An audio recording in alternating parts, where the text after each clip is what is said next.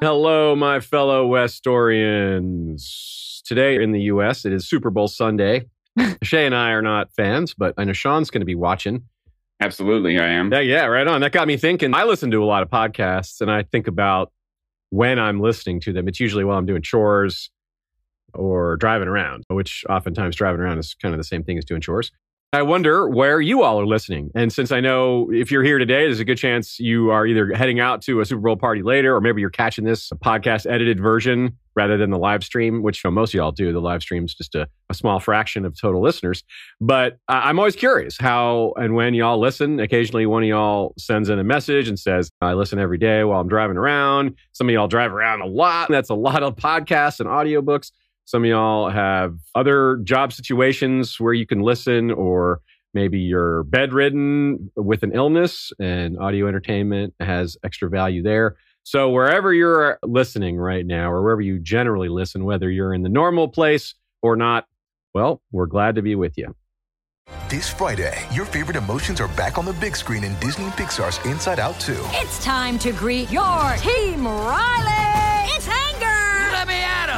Fear. Safety checklist is complete. Disgust. Ew, ew. Ah! Sadness is in the house. Oh no.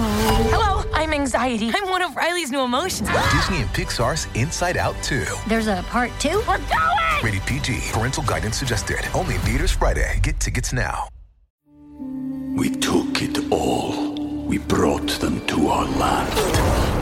An endless night, ember hot and icy cold. The rage of the earth. We made this curse. Carved it in the blood on our backs. We did not see. We could not, but she did. And in the end, What will I become? Senua's Saga. Hellblade 2. Play it now with Game Pass. Uh, hopefully, you have a tasty beverage with you wherever you're at, too. Maybe not one quite so strange as what Sean's got, which is what today, Sean? Jojen paste. oh, you really switched it up. Is it because of the Super Bowl? Now, are you watching the Super Bowl? As everyone heard me ask. I'm definitely watching the Super Bowl. This is it. This is like a deep blood red color. I actually have a theme. It's not completely random. This time I have watermelon Mountain Dew mixed with watermelon Bang mixed with watermelon sparkling ice mixed with the rainbow naked drink, Rainbow Machine. Whoa. and as always, maybe more than normal, it's delicious. but it, it doesn't, it all tastes like watermelon, right? It tastes like Jojen paste. I've always been curious what Jojen paste tastes like. Now I know. Make sure to check out goodqueenaly.tumblr.com. I almost said dot .com, which like that's a face. really good Don't check that out. that's a really good Conan reference. Conan worships the god Crom. Wow, you know the internet would be a I thought different Conan place. O'Brien was atheist. it would be a different place if it was dot .com instead of dot .com. Man, just think about that. Just for a minute, think about that. No, don't think about that. Think instead about what Harrold Hardyng's two acknowledged bastard children are, how they're likely to be treated, like class-wise. It's an interesting comparison to look at different bastards in different situations around the story and kind of guess or analyze how they're being treated based on the circumstances around them. That is the recent topic on Nina's blog, uh, the most recent one. So I highly recommend checking it out and all the other things she's written. If you are a patron of History of Westeros, we highly appreciate it. You're locked in to get our bonus episodes and other content at the lowest possible rate. We are here in 2022 working on adding a lot more to our bonus episode catalog, which will eventually result in the price going up. Not very much, but it will go up. More content means, well, we should charge a little more for it. That's only fair. But if you get locked in now, your price will stay the same. We're not going to raise any prices on anyone who's already a patron. So get yourself locked in. Keep that price the same for, well, however long you want to keep it. You may have noticed today's name is The Rage of Heroes. It's our name for this episode on, of course, The Age of Heroes. In this case, it's not just me being unable to resist the pun, but that is part of it. it Is that a pun or a play on words? Ooh. Mm, ah, good question. It might be a play. I guess it is a play on words. You're right. That is a play on words. That may not be a pun. I'm not sure. I don't know the technical definition of pun, which is a shameful thing for me to admit at this stage, isn't it? Hmm. Maybe next week I'll do some pun research. There's a lot of crossover. It's fine. well, in this case, rage has multiple meanings apart from the wordplay. We'll call it wordplay for now. Wait, I just have to say, not to put too fine a pun on it. Oh, nice. That was good. Good said. Good sung, maybe? Hmm, the lyric, yeah. But number one, it's uh, it's another nod. Well, I guess number two, if number one is wordplay. Number two, it's another nod to the strong Greek mythical influence on this era, specifically the rage of Achilles, that is quite literally contained in the first line of the Iliad, which is Sing, O goddess, the rage of Achilles, son of Peleus, that brought countless ills upon the Achaeans. To be thorough, sometimes that word rage is anger or wrath of Achilles, anger, because it's the same word basically. Achilles is enraged because even though he himself is a king, the king of Phthia, Agamemnon is the higher king, is the high king, and he takes the enslaved princess Briseis from him for himself. In this era, too, we see high kings in Westeros, a title made obsolete by the Iron Throne. But before the dragons or even the Andals, well, there were also high kings during the Andal uh, period, but not to put too fine a pun on it. When there were hundreds of kings, some kings ruled over others. That would be a, a simple way to put it. Meaning number two has nothing to do with, with Greece or any other myth cycle. It's simply the slang version of rage, as in a trend. It's all the rage in this era for heroes and great deeds and those grand figures set trends that have lasted for thousands of years. And that is a big part of our focus today. Last time we talked about influences more. This time we'll spend most of our time in Westeros, despite the, the opening with the quote from the Iliad. We're uh, going to be focused on some of the major figures, specifically Garth Greenhand, Lann the Clever, the Grey King, and Durin God's grief, most of all, but also a lot of the subordinate figures within those regions, their descendants. Also, we're going to spend time in each region when we get there. Like We'll do a section on the Stormlands in the world of Ice and Fire. But here, we'll take our opportunity to compare them region by region, what the differences in culture and founding figures are within Westeros. I think this is going to be a lot of fun. Even though I said it wasn't just about the wordplay, I've got some wordplay to kick us off. Yeah, did any of the heroes ever get put in jail? Well, where would they be kept, is what you're asking? Yeah, maybe a cage of heroes. Ah, yes, that's correct. But it's a good smelling jail, a good smelling cage of heroes, because the official herb of this era is sage of heroes. the people keeping that cage are well paid. Uh, they're the wage of heroes. Yes, the wage of heroes. There's duties that have to be done around the cage before the wages can be paid. And they have someone do that for them, the page of heroes. That's correct. That's correct. and these events are portrayed by dramatic performers and actors many years later. Where, Where would they make such a portrayal? I think they would do that on the stage of heroes. Hmm. do you think any of them were magic users? Hmm, like the mage of heroes? Oh, I see what you mean. what we need is a spell to make all these puns go away. That's the real magic we need. We need one to make them stay forever. now, we spoke on how there's a belief that the Age of Heroes wasn't just a long time ago, but a time where things were different. That's somewhat true, somewhat isn't. It depends on who you talk to and depends on what aspect of life you're talking about. But it is, there are substantial differences, even if they're not remembered accurately or portrayed accurately always. In this quote, which I think is particularly excellent, I stumbled on it by accident looking for other stuff. It's not in the world of Ice and Fire. This is a quote from A Feast for Crows. He, he describes the Age of Heroes vividly, seemingly unaware that he's living in the era come again, which is ironic because one of the big signs that the Age of Heroes has come back around again in the Iron Islands is the return of the King's Moot, right? That hasn't been seen since the Age of Heroes. It's a good gauge of heroes. A gauge of heroes. nice. Very good said. Got me. And whose idea was it to bring back the King's Moot, mister? well, it was Aeron Greyjoy's idea himself. He In exchange say, of heroes? I've been hoisted by my own petard here. Aeron would say, well, it wasn't his idea. It was the drowned god's idea. But Aeron was the vessel, the mouthpiece. So let's hear this nice, lengthy, awesome quote to kick us off today. On the crown of the hill, four and forty monstrous stone ribs rose from the earth like the trunks of great pale trees. Sight made Aeron's heart beat faster. Naga had been the first sea dragon, the mightiest ever to rise from the waves. She fed on krakens and leviathans and drowned whole islands in her wrath. Yet the Grey King had slain her, and the drowned god had changed her bones to stone, so that men might never cease to wonder at the courage of the first of kings. Naga's ribs became the beams and pillars of his long hall, just as her jaws became his throne. For a thousand years and seven he reigned here, Aeron recalled. He took his mermaid wife and planned his wars against the storm god. From here he ruled both stone and salt, wearing robes of woven seaweed and a tall, pale crown made from Naga's teeth.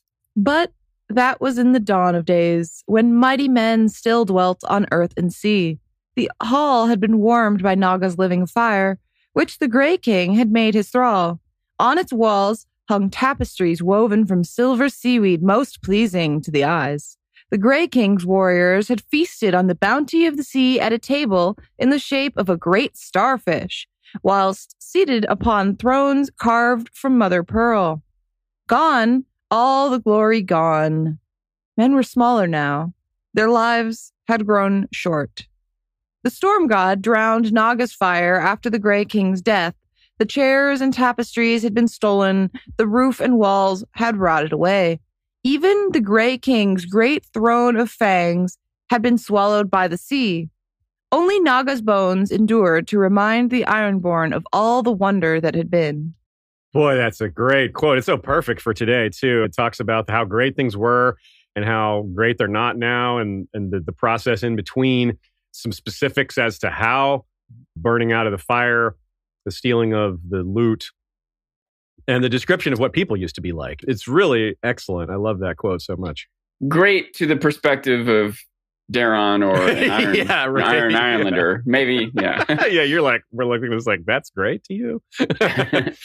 and it's super neat because this is a guy who truly believes it. Like this guy is as a believer as they as it gets, right? I mean, he's a priest, uh, a, a zealous iron priest. He, he- of course, he believes quite thoroughly. But take say Tyrion or Sam, someone who is an academic that studies these things either for a hobby or well, because they're very deeply interested in this stuff, and they don't believe these things more than as a possibility. They're like, yeah, maybe really there were men that lived 300 years or 1,007 years as the Grey King did, but they're pretty skeptical about that.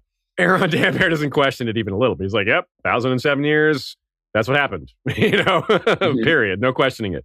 Someone like Ned doesn't really think about it that much. He doesn't really question it that much either, but he doesn't uh, define himself by the Starks of 8,000 years ago, other than the stuff that's still relevant. Like winter is still coming. He's still Lord Stark, et cetera. Things like that. Those still matter. He still has people to, to rule over. But he's not out here worried about whether there's wolf blood in him or how they behaved back then. He's worried about the problems of now, where Aeron's in the past. And well, that makes it interesting for us to compare and contrast. As lines like men were smaller now, their lives had grown short. You have the line, only Naga's bones endured to remind the Ironborn of all the wonder that had been. And that's the thing I really want to hone in on, which is how these legends and how these artifacts left behind of that time inspire people. That's the last line. Only Naga's bones endured to remind the Ironborn of all the wonder that had been.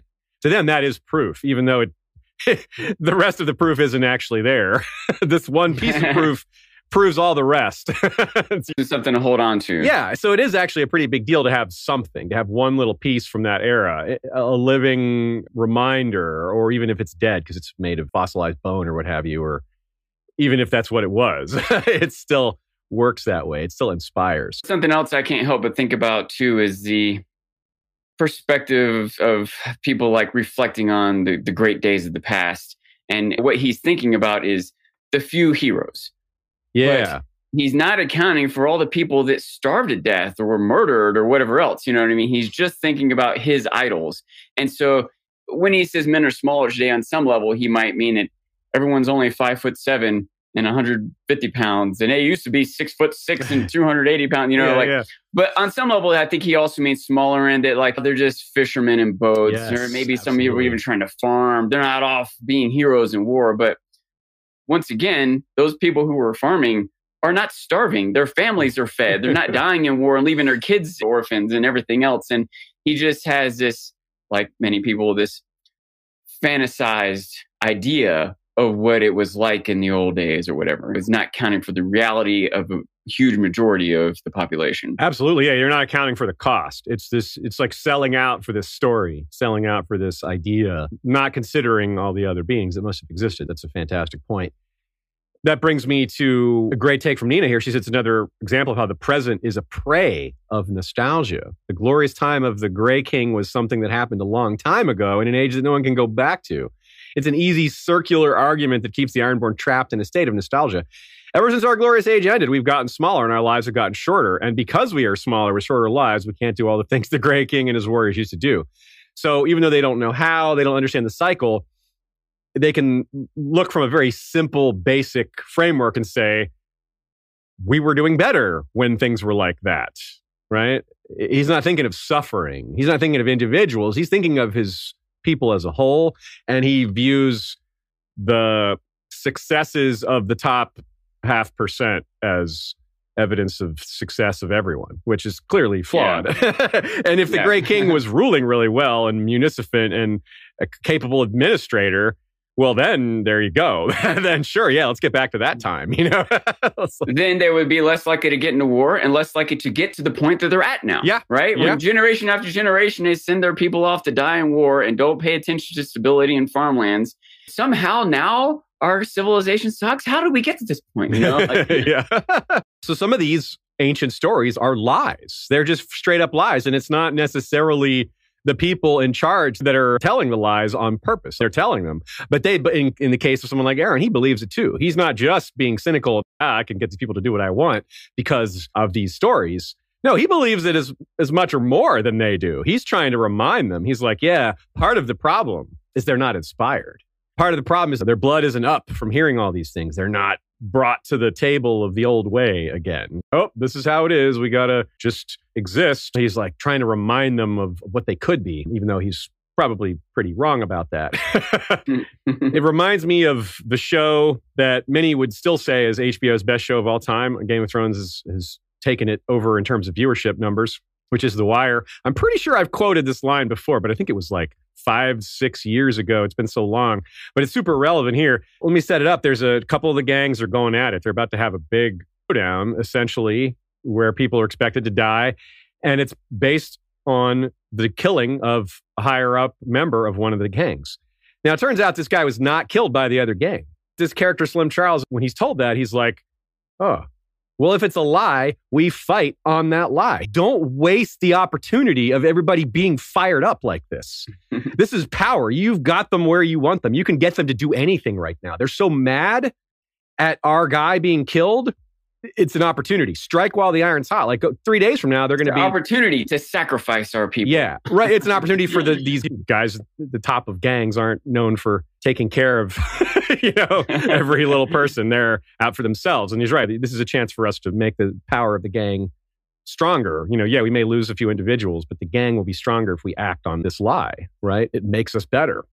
In in the world of people who've already decided to abandon morality, maybe they will be stronger. But they might not be stronger. They might be relatively stronger than the other gang, but people are going to die. You yeah. just said it. Never yeah. mind the attention they're going to bring from the authorities, and maybe that doesn't relate to Game of Thrones, but I don't know. No, I mean, I, I think it, it does. Frustrates yeah. me the destruction that comes from violent action. I just wish they would put that to some productive action. You know what I mean? It's, yeah, you're right to you're right to point that out because it's their belief that it'll make them stronger. They think that, right? It isn't mm-hmm. necessarily true. It isn't necessarily 100 percent accurate, but it's definitely what they think. It's definitely how they operate. And that too is a pretty big deal. So Slim Charles and The Wire, we bring come back to Game of Thrones and say when we get to these individual regions, we discuss their founding figures and myths. Well, a lot of these lies, a lot of these stories support and enforce or prop up the people who are already in power. So of course they're going to perpetuate these stories and to them, it doesn't matter whether they're true or not. It matters that it keeps them in power. It's like, well, who cares if it's true? We're going to speak to it. We're going to we're going to emphasize the parts that keep us in power. If it, if it gives us an opportunity to fire people up and get angry about something, if we can lie or, or grandstand and make them angry and use that to take out our enemies, we're going to do that. It gives them a value system to point to and say, hey, look, these are our values. And hey, look, our enemies have violated these values or they have uh, offended our values. We should go fight them. and well, each of these different regions has different attitudes towards that. You might say, "Where's Brandon the Builder?" Because I mentioned four of these major founding figures, and he is right, should be right there with them as far as uh, the the great houses. But he's got his own pair of episodes. Yes, pair. I've been working on this episode so long that it grew so big that I had to chop it in half, like the Sword Ice, two parts, scripted ones. So those are going to be pretty thorough, pretty fun. We also have an episode on that. Night's King isn't a founding figure; he's just an important legendary figure. And the Night King episode includes information on Symeon Star Eyes and Night's Queen, who are, of course, other figures. Those are characters that we can deal with a bit later because even though the Age of Heroes is not super well understood in terms of what happened when, like what was at the beginning of the Age of Heroes, what was at the end, things, some things we can say for sure happened after the Long Night and some things before. And so things that to do with Night's King, thing like that, we'll save for after because next week we'll be taking on the Long Night unbroken great houses since the Age of Heroes, meaning since the Age of Heroes, they've been in place and have ruled the whole time. Stark, Lannister, uh, you could almost say Durrandon, but not really, because but the, the Durrandon bloodline still exists. It was just taken over by the Baratheons. And then you could sort of say the Grey King. The Grey King has so many descendants, but all the royal lines of the Iron Islands descend from the Grey King. So that one isn't really unbroken in terms of one house. It's just that tradition of being ruled by the Grey King's descendants is held. They just don't all come from one family, whereas they do in Stark or Lannister, or arguably Durrandon. A uh, similar situation exists for unbroken capital since the Age of Heroes. Winterfell's been the capital, although it, they hadn't conquered all of the North back then. Same goes for Casterly Rock. It's been the spot. Highgarden, Storm's End. Now, the area is newer. For example, Sunspear is wasn't the capital of Dorne until much later. It wasn't during the Age of Heroes, so those don't count. Age of Heroes bloodlines that are still extant. Of course, the Gardner bloodline is is pretty much gone now. They're not included in the Unbroken Great House uh, tidbit here. You say pretty much gone. Is there? Are you uh, just allowing for something that might still be out there? Yeah. do you know that there's some person, or It's just kind of impossible to believe that given everything. not- it's it's not known or it isn't specified. But certainly that house doesn't hold power anymore either. The Tyrells claim descent from Garth Greenhand also. So maybe they don't come directly from Garth's first son, which is the line that started the Gardner house, but they would all have Garth Greenhand as their ancestor in that sense. So you still have that to fall back on. So Lannister bloodline is still there. It's quite well still there. There's lots of Lannisters. Like I said, the Durrandon bloodline is still there. There's not a lot of Durrandons, but they're, they're there. The Iron Isles, of course, still going. Now, here's an extra interesting one House Dustin. They're not a great house, but back in this era, they sort of tried to be, or in modern times, they connect themselves to that, which is they connect themselves to the High King, the first king of the first men, a guy with no name, just that was his title. Some people, especially those in the Reach, argue that is Garth Greenhands. Now, people in the North say no, they're separate figures, especially the Dustins. But that's kind of another example of a bloodline that's been around since the Age of Heroes that's still there that isn't necessarily holding great power now, but is still pretty formidable. Dustins are important, but they're not the Starks. Although she certainly wanted to be. that's part of her story. I kind of feel bad putting you on the spot here because I, I, this didn't even occur to me. I wish I had thought of this beforehand and even researched it myself. And it's almost a two part question. In the world outside of Westeros, do we know what the oldest or most established or whatever house is? Is there some No in Yi Ti, ancient guess. Parthian family or Uh, what's that? Yi Ti. Yeah, the Yitish Yi Ti? have sort of an analog for China or ancient, what would have been called Cathay, which is what people in the West called the lands of the East that they imagined as somewhat China like. That would be a reasonable guess because China has, They just have such a history. they have, and they're so good at recording it. Like, Yeah. China has so much yeah, we just in, in specifically in the in the Empire of Yi Ti, we know so much about all these different emperors, Maroon Emperor. I, I feel like they know that they're descended from the Scarlet Emperors or the Maroon Emperors. I, I feel like they have that history because they are f- familiar with it. How old are those emperors compared to the Age of Heroes? Hmm. Probably that- older, but maybe similar. Yeah, the Golden Empire is like Probably older. yeah, It's it's a like range of time, I know. the Golden Empire would have been after the first long night. Anyway, it- it- That helps which would put it the same age. If the Long Yeah. Night was a you know universal thing, And it's 11 dynasties long. It's a lot of thousands of years. Yeah. It says some dyn- some Yitish dynasties lasted no more than half a century, whereas others endured for 700 years. yeah. Okay, yeah. Um, the Long Night sort of just screwed up a lot of history. I think is what it says. It's like a lot. you may have had some of these things intact before the Long Night, but it was like a reset, you know. And but yeah, I, I, I, Yeah. think, I think the Golden Empire would cross over with the Age of Heroes, so it would be Yeah. contemporaneous with it, essentially. We tend to operate over the long night being a global thing, which would have thrown a lot of these things into chaos or caused them to have to sort of restart. Or, you know, if they didn't have records before the long night, then it's pretty hard to keep to have for them to have like a cultural memory of what happened before it. If they wrote things down, though, that's different. And supposedly, at least in places in like Asshai and maybe Yi Ti had some written records before the long night, but that's something we'll be able to come back to a bit later. Certainly, it is a part of the world of ice and fire, and that is one of the topics we've already got a guest lined up for. Hmm. What's So who's I the appreciate you, Are you humoring. Oh, to tell the us? guest is Chris Stewart from the History of China podcast, so he Fun. knows his stuff. He lives in China and uh, is a China history podcaster, so he will. And he's read the world of ice and fire and all Game of Thrones stuff, so he'll have some good good takes for us. I'm sure. Yeah, but he's got all kinds of parallels we didn't key in on. I bet you're right, Sean. I bet you're right. Yeah.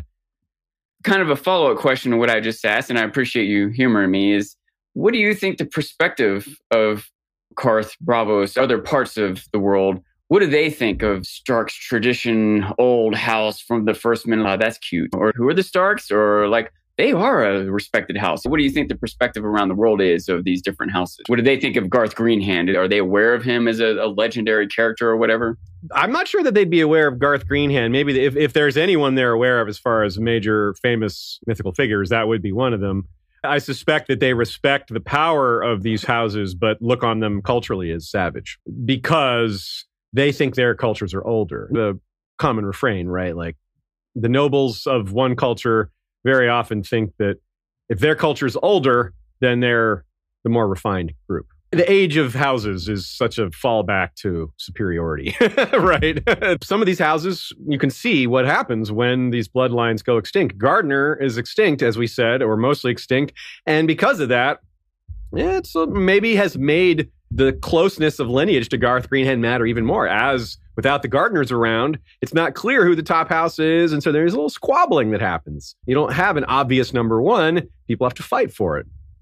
Nina points out that Casterly could be another example like like Durrandon, where if one of the various stories about Lann the Clever is accurate, that he married in, or whether through trickery or forcibly or what have you, he married the Casterlys and they became the Lannisters. So that would still be technically that would mean their bloodline is part of that. But otherwise, the Casterlys are gone. The original king of the Vale supposedly was the Griffin King. That was his line the bronze kings of House Royce are still around. Not the kings, but the Royces are. But the Griffin King, that's just eh, that's just like a couple of lines. We don't know what the deal with that is. That's a really ancient, not well remembered story, but it sounds cool. We don't know whether there was any griffins or if it was just like a cool stylized thing or, or what have you. But if George wants to tell us more, I'm all ears. Big floppy griffin ears. Wait, what kind of ears do griffins have?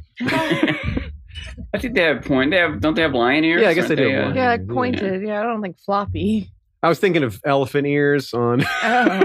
My griffins have elephant ears. yeah, I ears. guess you can, make, you can make whatever kind of griffin you want.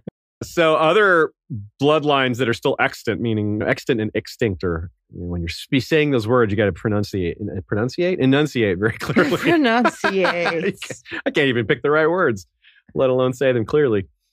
Bolton, for example, Bolton's been around since the Age of Heroes. They were kings to start off, and they had to bend the knee to Winterfell, and it's apparently still the same bloodline. Umber, hmm.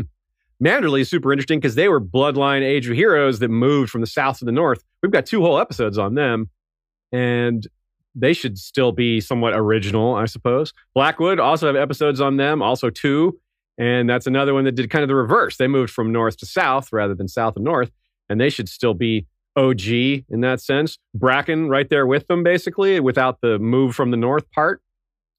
Uh, Redwine, Tarley, Florent, House Ball, House Peak, House Beesbury, House Bulwer. A lot of these reach houses, especially, but a lot of them just around. This is by no means a comprehensive list. If there's some that you think are your favorites, go ahead and tell us why. My favorite is House Beard. that brave stance of, of never shaving is really speaks to you, huh? now, some of the founding figures are godlike. That's one of the things I think that sets them apart above. It's, it's something that enables them to say, hey, we're the most powerful of these ancient houses because our founding figure was a god, whereas yours was just someone cool, which is not as fancy as a god, right? The Grey King lived for a thousand years, had a mermaid wife. Garth Greenhand had many wives and a huge variety of supernatural deeds.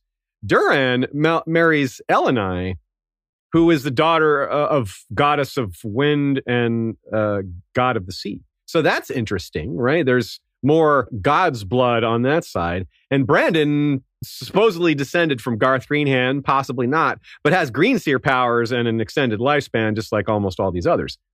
Lann the Clever, his descent is either from Garth or from the Andals, or just nobody knows. And he also has the extreme age. All these figures have long lifespans. Lann's is like the shortest of 300 years. There are a lot of characters in the Bible that are like the, you know, super Yeah. long ages. Yeah. Like Methuselah is almost like a, is- I don't know, the, the word you use for someone who's super old. And he was like 960 years old, but he wasn't like by far the oldest. He wasn't some weird, rare exception. Like uh, several characters were 900 something years old. Noah, I think, was at least 700 years old. And a lot of them, like, had kids at age 500 or something Whoa. like that. You know what I mean? And there's uh, a lot of interesting things surround this. One is that the Mesopotamians believed that living to be a thousand years meant you were divine. Oh. And so the thought is that they were, when as they were writing the Bible, they were deciding they can't be over a thousand years because that means they're divine, and they're not. There's only one God. But they were really special people, so they're almost a thousand years old. That's an idea behind it. Some people think that maybe it was uh, they were measuring months or something instead of years, and that makes the lives a little bit more reasonable ages. But then, but when they some of them had kids at age 500, but some of them had kids at age 100, which means they would have had they would have been like 10 years old. When they had kids. So that doesn't quite add up either, you know. So anyway, lots you can imagine. The uh, the you know some people think it's literal and they just live that long. There's theories about how maybe the atmosphere was different or their diets were different or whatever. Yeah. But one thing I find interesting and kind of see this in this mythology and George's mythology and most mythologies is very male centric. You Oh, know yeah. who the oldest woman in the Bible, who the oldest woman in the Bible was? Is it not Eve? 127. Okay, yeah, like okay, all the men were like a thousand, Oh, and all yeah, those yeah. women's only hundred, and they hardly even mention any of the women's ages in Yeah. the first place. Like maybe they're older women, but they never tell us. And we can see all these heroes we're naming. I think there I are I mean, couple. Sean, have you never heard you don't ask a woman her age? Apparently, that's an old tradition. Yeah, established in the Bible. But in the Bible, these thousand, hundreds, three, five, nine hundred year old ages, that's kind of conservative. A lot of other mythologies, they lived thousands of years. That's a little more common in other uh, cultures, Chinese cultures and stuff. They had people live thousands of years. Yeah. Merely 900 is more reasonable. I don't know. Yeah, yeah. Only this is a little bit, right? I really appreciate takes like that because I, I wasn't raised on the Bible, so a lot of these stories, a lot of people know pretty well. They've known since a young age. I they went right over my head. George would certainly know them though. He's comes from a Roman Catholic family and in an era where the Bible was more a lot more prominent. Certainly, he You know, another idea. I wonder, little George, wondering about that. Like seven hundred, like talking to his like school teacher, like seven hundred year old person. Like, what the heck's that? How did that? Pop? George is asking like twelve questions, and they're just getting sick of him. Like, shut up, kid. He just That's, that's how it like. was. Yeah, just accept it. He's like, nah, I'm not gonna just accept So it. another idea, which again relates to the histories here, is that given the idea that maybe the Bible is trying to create this history or send these messages or maybe even establish its validity, right? That having these super old ages allows the potential for characters from generations to have talked to each other. Mm. So it's possible that Noah and Adam were contemporaries of each other if they both lived to be 800 years old. Does that make sense? Yeah, And so it connects those old stories to more new characters or bloodlines. You can see the same thing here. And why there's a certain value to these characters being older, it means it gives a connection to the generations, to the different families and cultures and stuff. yeah, and it also la- makes the figure that they're tracing their descent from just more imposing and powerful. Of course, the descendants of this person who lived a thousand years and set up everything about our culture. He's responsible for this and that, all these things that we have today. Of course, we should revere him. Of course, we should the fa- the people Name that- our kids after him. yeah, exactly. And then that morphs into the close people closestly related to him are the ones that have the greatest right to rule, and, and the people that have that are rich and powerful and, and keep that system in place. But you're it's really you're you're right to point out the overwhelming maleness of it all. Even the figures who are female, uh, uh, like the descendants of Garth, are generally just known for who their children are. Oh, that's true for a lot of these men too. But still, it's true. Just they're often not assigned other deeds. And even in the case of, say, mm, Elenei, who's pretty important, we don't know any really much anything about her other than that she abandoned her parents and gave up her immortality. And there's not much else about her, right? Uh, So she thinks she would be pretty interesting, but they're more concerned about descendant from the man because that's just how these laws work, right? The laws are the firstborn male. I mean, inherits, et cetera. To be fair, Durran Godsgrief, we don't really know much about him either. Well, yeah, little- that's true. I a guess little the bit more. people. we know he built the castle. yeah, Like that's a thing he did, but you know, and maybe his name is evocative. well, they don't name things after her. You know what I mean? Like Yeah. like uh, the castle. Like maybe Yeah, if we yeah. had a close look at Storm's End, maybe this would be Elenei's Gate or something like Yeah, that. Yeah, that- I mean? that's- Like Durran, true. there's a they do have billion. Durrans. You know, Yeah, yeah, true. the, the name just comes up. I don't know. Like they don't name. Uh, there's no Elenai Baratheon, right? That name that I know of, Wait, or is there? I thought there was an LNA, not Baratheon, but maybe I'm wrong. we were just talking about naming your kids after them. Well, there's tons of Durrans or, or that last name, but was this? I don't know any. I don't know any Eleneis. Maybe there is one. I just didn't. Uh, I didn't notice. Or similar names like L.A. or Ellen or something like that. No, I, I think there's just yeah. I'm just thinking of the different ones that, that are Ellen Yeah. inspired, like Ellen Baratheon. Yeah, that's what I, I think. That's just what I was thinking of because there is an Ellen Baratheon. Yeah. Okay. So maybe that's, that Um, might be a, a relation. Yeah. L&A is pretty similar, a root form. There's uh yeah. but there also isn't say. Um, There's Elenda. Ellen. The point being, there. I think there's part of it is they don't want to inspire young women to be great. They want them to. They want to inspire them to have children and be docile. So you don't see women, girls named Floris either. Like Florys the Fox is a Ah. big important ki- character. I don't know anyone named Floris. Yeah, I don't think you should name your child Floris. Yeah, I guess that one. She's known for keeping for being having three husbands and uh, secret from each other. So maybe that's not something to aspire to. but but that's part of the point. Like that's the thing they remember about her. And if a man did that, though, they would aspire. They would name their kids after him. So yeah, so you, the double standards are they're familiar double standards. They're these are ones that exist in the real world. So um, they, they're traditional double standards. Yeah. Yeah. Oops. Now, if we By look- the way, Nina does point out there are there are a couple Floris. There's Floris Baratheon even. Okay, cool. I, I guess I'm selling her short a little bit, but yeah, there was a Floris. Wasn't that during the dance? Was that one yeah, of, one of the uh, daughters of Borros. Yeah, one of there is, there is daughters? Okay, yeah. So there's there they occasionally happen. Okay, but yeah, it's not. And some of these, to be fair, George hadn't invented the name Floris when he wrote book one. If he had, there might be a Floris uh, in book one. So that's also part of it. These legends have been fleshed out over to- over real time as well. But you'll notice in all this talk, we didn't mention really the Riverlands. We barely mentioned the Vale and Dorne because they don't really have similar figures right there. Like the Vale's founding figures are either the first men versions are, are gone and thus not propped up by the ruling Andals. They, they, they would encourage people to forget that stuff if they aren't connected to it themselves, which they're not. Or in Dorne, where there's just there's no unifying grand Dornish figure until Nymeria, right? Nymeria is exactly that, but she is way in the future from where we're at now. And House like House Uller, they don't have a god or even a founding figure. House Ironwood, the most powerful house in Dorne for so long. There's no first Ironwood. They don't remember his name, at least not in a way that's written down for us. So I, it's super interesting to look at all these differences and, and different ways this comes out, different things that they value within each region and each culture, and how that still impacts the current characters and, and what they put forth as values. Let's talk uh, briefly about syncretism. The definition of syncretism is the combining of schools of thought and or beliefs, particularly theology, mythology, and religion. When it happens in culture or art or politics, it has a different name. For culture or art, it's eclecticism. And for politics, it's syncretic politics. So it's, you know, same word. There's a lot of it in Westeros. A lot of it is regional. Let's start with a real world example. This is one that's particularly familiar to a lot of y'all, which is Christmas honors the birth of Christ, right? But in practice, it contains a lot of traditions that have nothing whatsoever to do with Jesus. For example, I'm sure Jesus doesn't care if you deck the halls with boughs of holly or pile that tree with fun ornaments or sing all about it. But those songs celebrating said decking of halls and the rest aren't exactly hymns, are they? Ask Jesus, he'd say, Yeah, that's got nothing to do with me. there were gifts at Jesus' birth, or at least not long after. So that's an example where the two traditions have some overlap, but it wasn't, you know, gold, frankincense, myrrh, and holly.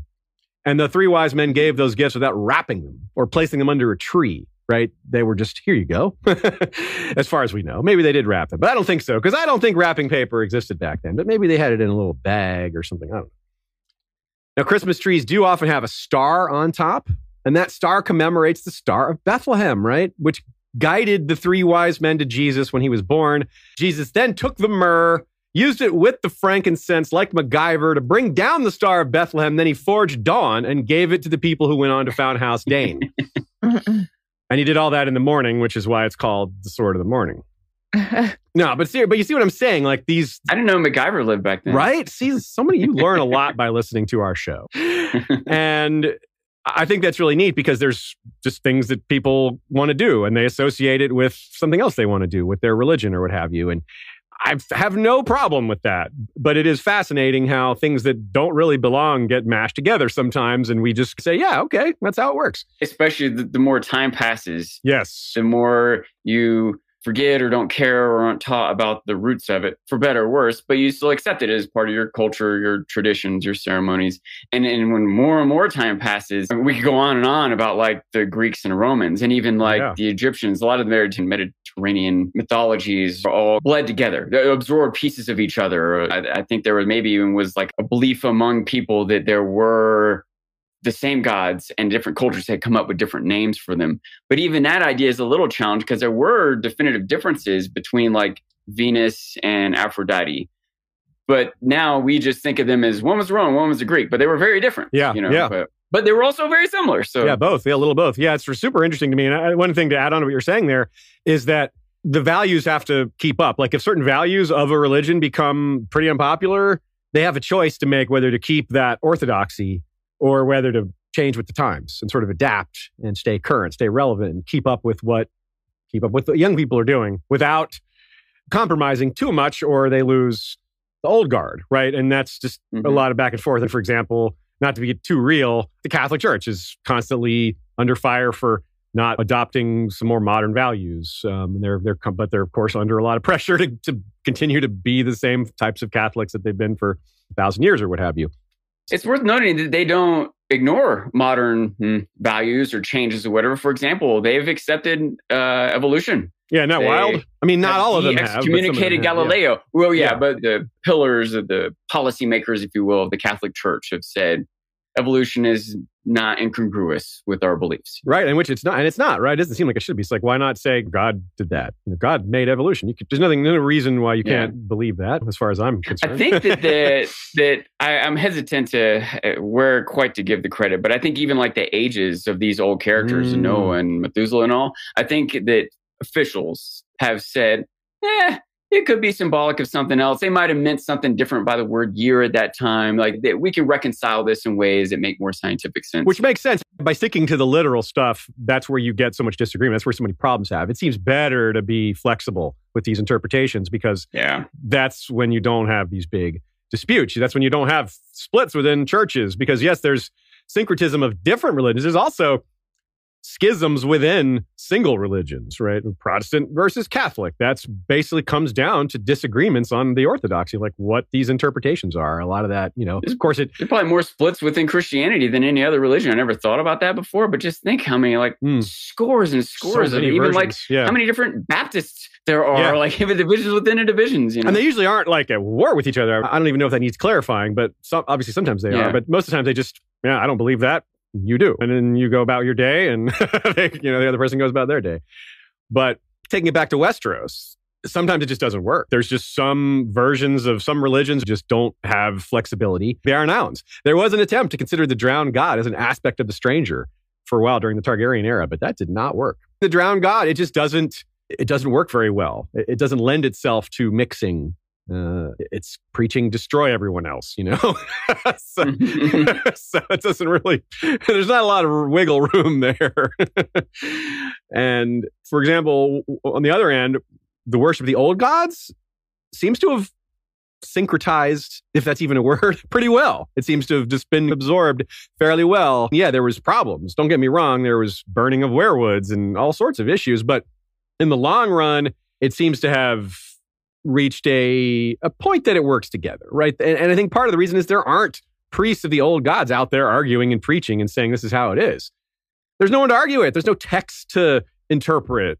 It, you, you can all, it's by nature, by nature, a bit more flexible. Whereas the drowned god stuff, they also don't have anything written down, but they do have priests, and those priests within the Ironborn culture have a lot of power. They're not about to compromise so easily. I'm also glad you brought up Greek and Roman stuff, Sean, because there was Roman Christianity, not to be confused with Roman Catholicism, but Emperor Constantine, perfect example, he was pro Christian, but he also encouraged worship of Sol Invictus, aka the sun, they're not supposed to worship the sun in Christianity. you know? Does he shut up about the sun? so you can see he just tried to make it work. Yeah, I think people will go for this. They'll go for merging these concepts together. And if they don't, well, we can we can change it. 80 years later, after Constantine, pagan worship was banned outright, which is a pretty big change from trying to mash some of the stuff together and include it. You said earlier, Sean, the era and what the people want have a lot to do with it. But sometimes the people want something because they get tricked into wanting it or they get you know propagandized or conned into it. or, yeah. yeah. Now here's another example but now we're back in westeros. Arianne 2 Winds of Winter. Arianne had once heard her father and Maester Caleotte arguing with the Septon about why the north and south sides of the Sea of Dorne were so different. The Septon thought it was because of Durran Godsgrief, the first Storm King, who had stolen the daughter of the sea god and the goddess of the wind and earned their eternal enmity. Prince Doran and the Maester inclined more toward wind and water and spoke of how the big storms that formed down at the summer sea would pick up moisture moving north until they slammed into Cape Wrath. For some reason, the storms never seemed to strike at Dorne, she recalled her father saying. I know your reason, the Septon had responded. No Dornishman ever stole away the daughter of two gods. Let's get this straight. This Septon, who worships the seven, is saying the sea god and goddess of wind are mad at Durran and his ancestors, ten, you know, 10,000 years later or what have you, 8,000 years later. That's kind of odd, isn't it? Does he really believe that? Or is that syncretism? I'm not sure if it's even syncretism. It's just, it could just be two beliefs coexisting, right? The seven doesn't have anything to do with this tale at all. He's not involving the seven in this. He's just accepting that this happened before they were around, or I'm not sure. And it's not that important for us to decide which is syncretism and which isn't, because the point is to how to understand what works in Westeros. Whether it's syncretism, whether it's overlap, whether it's coexisting, doesn't really matter which term you apply. The point is that's how it works here. And I think that's really neat. It's, it's its own brand of that. Nina says, I, I, actually do like to think that this is an example of syncretism between the faith and the Age of Heroes, that maybe the faith views Durran as a sort of virtuous pagan, a man who defied the false gods of the sea and wind and who chose Storm's End, might be seen as a sort of bastion of faith against these false religions. Even though Durran was obviously not a follower of the Seven, the faith might have seen his story as one where the hero recognizes an earlier polytheistic religion as false, refuses to worship it, sort of prefigurement of the triumph of the faith over the worship of the old gods in Westeros. Like how the over time you see who won out over time. The faith is current and strong and present because that they're the ones that cream rises to the top, that kind of thing. Maybe that's what the Septon is saying. One, I like Nina's thought there that especially over time, as the seven gain more of a hold on how the story goes in history, it, it makes sense that's how they'll want to spin that. But I think the average person still likes the original myth story more. And uh, uh, just something I've been stirred up thinking about as we talk about this is that the way it works, you, you said basically in Westeros here, seems, even though it's not exactly syn- synchronized, syncretic, or yes, uh, is at least for the most part right now, that they just coexist. Like mm. people constantly say the old gods and the new, right? Yeah. That's not really blasphemous. And I imagine maybe the priests, the seven, don't really like that but they have to accept it because so many people think of it that way. But I think I feel that people more in the north, or maybe the Dornish people who more in the, the fringes, they're more okay with the idea of like we have our old gods, but it doesn't mean yours can't also exist. Yeah, right? right. Like sure, there could be a drowned god, and all these gods, yeah, they're all out there. We just worship these particular ones, but all these are out there. I think the seven are a little bit more like there aren't any other gods. You certainly shouldn't be worshiping any other gods, but they're not like cracking down on that. Does Yeah. that make sense? In, in some cases, Smartly. yeah, they probably couldn't. There's just too much. Those beliefs are just too much out there. You can't just deny that Durran ever existed when the ruling house of Storm's End you calls themselves that. There's just there's zealotry, and then there's zealotry that just no one's going to even respond to. You know, yeah, that's just no one's going to believe you. so let's get into the first of our figures. The man they claim to be the first men of the first men. Some people claim that anyway, so he's a good place to start. An example of this very thing. There's all sorts of overlap or syncretism or coexisting with Garth Greenhand. Let's start with a quote. A thousand tales are told of Garth in the Reach and beyond. Most are implausible and many contradictory. In some, he is a contemporary of Brand the Builder, Lann the Clever, Durran Godsgrief, and the other colorful figures of the Age of Heroes. In others, he stands as the ancestor of them all. Garth was the High King of the First Men, it is written. It was he who led them out of the east and across the land bridge to Westeros. Yet, other tales would have us believe that he preceded the arrival of the first men by thousands of years, making him not only the first man in Westeros, but the only man, wandering the length and breadth of the land alone and treating with the giants and the children of the forest. Some even say he was a god. if he was a god, it would make a lot of that rest of that stuff make sense. In addition to the Green Man appearance, he's got a variety of other aspects. Another Greek myth that vaguely applies here is Dionysus, who wandered all over and planted vines. Just a, a- an aspect of Dionysus is that he's a stranger. He comes from the east. Even to Greeks, he wasn't necessarily born in Greece. He came from elsewhere and brought his fancy plants from there and spread them here and then elsewhere. And that's very similar to what, we're, what we hear about Garth Greenhand, isn't it? Maybe less focused on the wine part of it and the partying aspect and the, the mystery aspect, more on the fertility and growth and humans surviving in a wild land, but definitely some familiar aspects.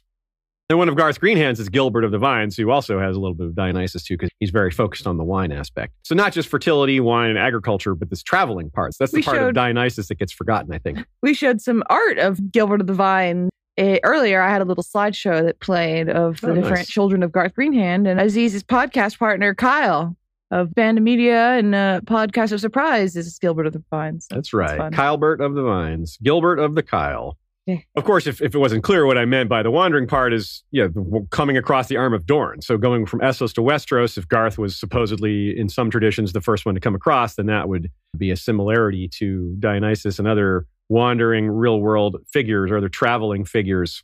I guess Odin was a traveler too, for example, although he wasn't spreading fertility. He mo- more spread stories and things like that. But still, uh, certainly an ancient tradition of travelers. Uh, hat tip to our friend Crowfood's daughter points out another connection in the Gallo-Roman religion. Serunos, or Cernunnos rather, was a deity depicted with antlers, seated cross-legged, and in association with stags, horned serpents, dogs, bulls, rats, usually holding or wearing a torque, and has been seen either holding a bag of coins or grain and a cornucopia. So again, just spreading fertility, having antlers, know, all these things. So there's dozens of varieties of this being Cernunnos uh, but is tends to be Celtic. Again, the spread of agriculture knowledge is really big. Now, you wonder, is that offensive or demonic to the children of the forest? You know how Aeron l- says, "Oh, you're the, the drowned god is the only real god. All these others are just demons." The Durran Godsgrief example, he doesn't deny that they exist. He denies that they're worthy of worship. He denies that they're gods, and instead says that they are demons. And yeah, I wonder, like a guy that is working against nature to carve out all these things that prevent nature from going in their place, like perversions of nature. I wonder if that's like a, I wonder if he, they look on him as evil. He supposedly acquired their powers and worked with them, but that doesn't necessarily have to be true. I don't know. It's just kind of a conundrum to me. What do you think? Or maybe that's just, maybe I'm just overthinking. I it's at least possible. And what I my I want to spin it positively that they're impressed, like, oh wow, we didn't realize you could do that with nature. And that's how I would like to. He wasn't cutting down trees, so it. there's that. Yeah, yeah, yeah. Mm, makes sense. Okay, May- Maybe they even have some respect for his power. Like, whoa, you can manipulate nature. You know. Sure. Okay. Yeah. Or if he truly was one of the green men that came from the pact, well, then they would have, he would be a respectful figure. He would be something that emerged from that agreement and they would want to uh, honor that. They don't- wouldn't, wouldn't want to break their end of the deal. They wouldn't want humans going back to chopping down trees or what have you. So if he's associated Yeah, with it seems that- like he couldn't have been too evil or perceived as too evil for his legacy to be so positive. yeah, he may have done some bad stuff, but it looks like the good outweighed it or the bad wasn't so much, as you say, to, to take over as the narrative. Yeah, because we just really don't hear anything bad about him. Not really. No, not really. Basically, things that he does that seem like he shouldn't do are written as explicitly good. Like sleeping around with so many different women, it's like, no, the women wanted him to do that because he's magical and so their Yeah, children there's not really stronger. there's not really any Zeus rape stories. No. with him. yeah, you're right. It's not he's not convincing or conning these women, which Zeus does. Yeah. Zeus like pretends to be, he shapeshifts and is like, aha. yeah, there's none of that. You're right. There's Garth Greenhand's not listed as a shapeshifter. Now, You need to just do it once. Nope. Nina writes Garth Greenhand uniquely seems to have survived as sort of a fertility god figure, even while the first men worshipped the old gods, almost as a sort of dual worship. Highgarden, for example, was literally founded around a throne supposedly planted by Garth Greenhand, yet it also contains a god's wood with three weirwoods. I wonder if that is because Garth Greenhand's legend is inevitably tied up in teaching the first men how to farm, quote, making the land bloom, so to speak. Given the importance of agriculture in the Reach, perhaps more than anywhere else in Westeros, it makes some sense that the people of the Reach would be reluctant to surrender their cultural memory of the figure who brought, or is supposed to have brought, the knowledge of agriculture to them. Two, because the children of the forest were not farmers, worship of Garth Greenhand could perhaps be easily reconciled with worship of the old gods. The deep forests, not particularly prevalent in the Reach, are the place where we worship the old gods and respect the children. The open fields are the place where we venerate Garth Greenhand and farm. Yeah, that's true. They don't overlap each other too much. There isn't like dispute over which zones of nature or aspects of living that they control, which is such a common way for naturalistic religions to view the world. There's a river god. Over in the other river, there's a different river god. This forest has a god. This so this separation that Nina's describing here makes a lot of sense to me. She also writes this dual worship might have been made even easier with the pact when the land was clearly and by mutual agreement delineated. So they actually have this chi- children of the forest zone and the first men's zones, which so that kind of delineates the old god's space and Garth's space in a sense, which I like that thought a lot. Then she says that might go for some of Garth's legendary children too. The children of the forest were never beekeepers or winemakers or archers for the same type of archers, or not certainly not type of warriors, but they first men needed those skills. So they would look to their ancestral heroes through Garth as the ones who enabled or taught them the things that gave them livelihood, that allowed them to survive in this wild land. Here's another quote about Garth himself. Where he walked, farms and villages and orchards sprouted up behind him. About his shoulders was slung a canvas bag, heavy with seed, which he scattered as he went along. As befits a god, his bag was inexhaustible. Within were seeds for the world's trees and grains and fruits and flowers. Nice. It's a bag of holding, huh? Yeah. so you D&D players out there. That was one of the items most sought after because if you have a bag of holding, all of a sudden you don't have to care about logistics anymore, right? it's like, oh My man. least favorite D&D item. Yeah. Logistics matter. Not with a bag of holding. Yeah, it is. You get kind of crazy with just everything of holding. You know, it's like, no, my pants have pockets of holding. I got a backpack of holding. I got a water bottle of holding. Yeah, just infinite everything. So yeah, I really like what Nina wrote there about that's delineating the zones and how cultures would have seen those things. Sometimes I forget how distinct forest versus meadow versus brook are in these old viewpoints, how separate they are as their own regions or what have you, miniature m- micro regions or what you want to, whatever you want to call them. And the concept too of making the land work for you and how she uh, brings out what the reach's source of power is. The fertility of the reach is what gives it such great power over the other regions. Wealth, population, So, of course, they're going to celebrate that. It makes sense in the same way that you can't just forget that the Stormlanders value Durran. You can't just forget Garth Greenhand. So, everything has to conclude him. It all starts with Garth. I wish there was a George had included some figure like what's that thing that some figure named Wayne? Yeah, exactly. Yes. Is that where you're getting? yes, I wanted a Wayne. Like a Wayne is W A Y N. It's like a type of card, like a I don't know. You want a Wainwright? Yeah. yeah. oh well. George will throw in some Muppets, but he won't throw in Wayne and Garth. yeah, that, on Garth. Yeah, that's right. Uh, farm on, Garth. Farm on, Garth. yeah. So didn't that bag really? I know we mentioned this briefly last time. Isn't that bag thing sound like the story, the old stories of Johnny Appleseed, just having a bag? Oh yeah. Around? yeah. Because he's such a major figure in the Age of Heroes, that's why connection to him might be more important than the Age of Heroes figures in other regions.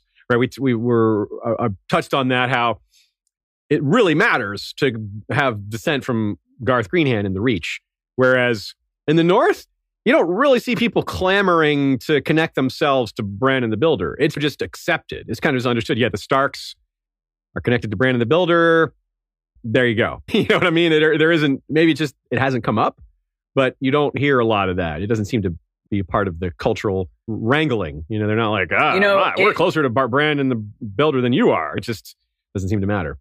I wonder if maybe it's because the North is more connected to each other than the rest of the realm. Okay. Does that make sense? And all of them are maybe a little closer in their ages or connections to the past. Our house is 3,000 years old. Our house is 3,040 years old.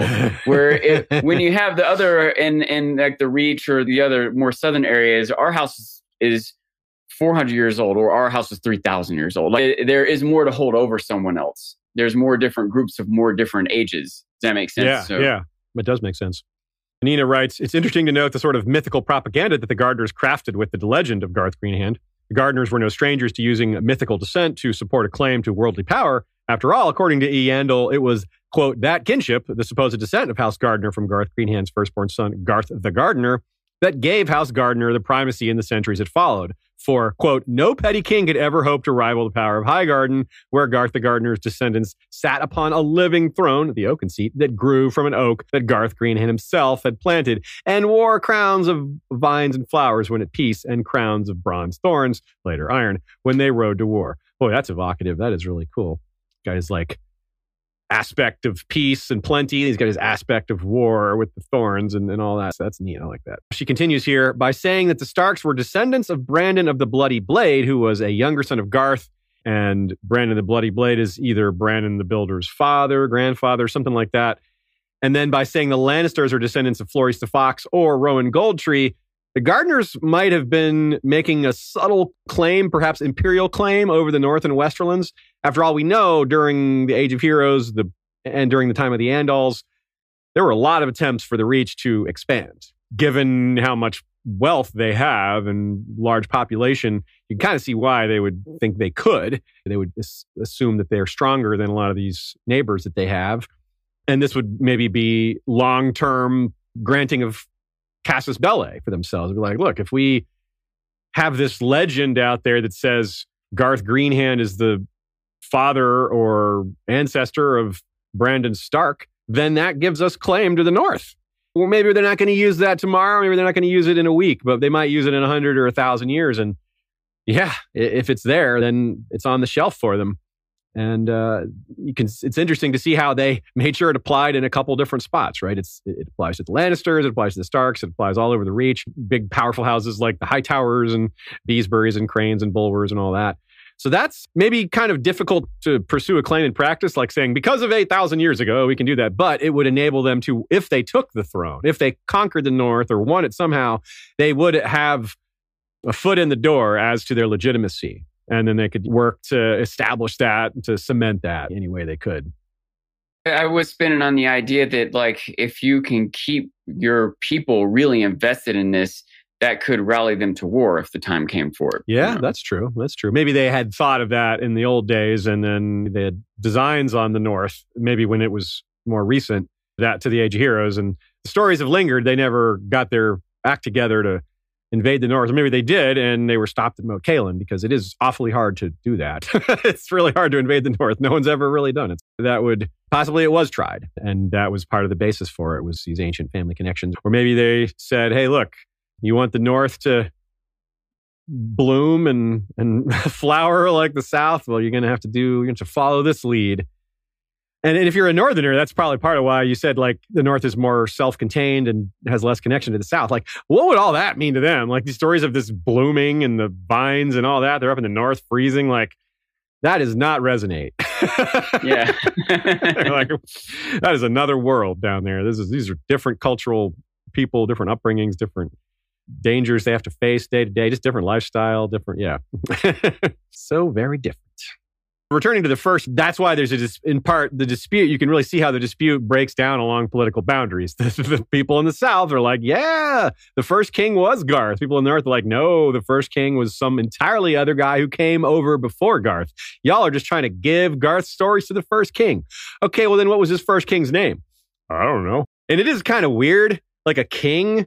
Like, what kind of king leaves all that for a realm that doesn't even exist. He must have been like, it might have been like Nymeria. It might have been that kind of scenario where they couldn't stay anymore. Someone else came and conquered them or was pushing them and they left. That is, after all, why the Andals came to Westeros. They were being pushed by the Valyrians. They couldn't stand up to them very well for obvious reasons. They didn't have dragons or, you know, blood magic or what have you. Yeah, it could have been a harsh winter or a volcano or a. Yeah, that's true plague, climate change. Yeah, like we talked about back uh, several episodes ago, they're just following the herds. They gotta, you know, that's, that's yeah what what their sustenance. So you got to go where their sustenance is. If the fish, if you if if you rely on fish and all of a sudden the lakes are empty, you're moving or you're dying. Yeah, yeah. On the other end, we talk about how Garth versus the North, Garth versus the farther south, Dorne. They're like, nah, he's not connected to us in any way. We don't care. None of that's got anything to do with us. And there doesn't seem to be any dispute over that. Maybe some houses in the Reach are like, oh, we know Garth just ignored their land because it's so pathetic and, and sandy. Or some of them might think, yeah, no, no, Garth, ha- his influence is there too. Their bloodlines are other, which is. I mean, I, I feel like they. Them, I feel like they would probably say something like, "Well, obviously Garth wasn't there. That's why it's so sandy." Yeah. If he had been yeah. there, you would have good land. That's probably that might be more a better way to look at it. Yeah, uh, just the more straightforward, like yeah, the thing I just said about the north. Like, yeah, it wouldn't be so cold up there if y'all had Garth. Yeah, you'd have better plants. You know, he'd have gotten you some winter roses and winter apples and winter wheat and you know all these amazing plants. Just leave it to Garth. Instead, they get lemons. Not a single Mountain Dew in sight no bangs, no no Garth Green bang. Oh, there was a lot of banging. No, there was a lot of banging. Garth did a lot of banging, yeah. Green or other colors. Speaking of a lot of banging, Robert Baratheon. Funny that the Tyrells are less closely related to the Gardeners than some of the Reach elite. Remember uh, what oh, we, I, I, believe later in this episode we have an Olenna quote sort of along those lines.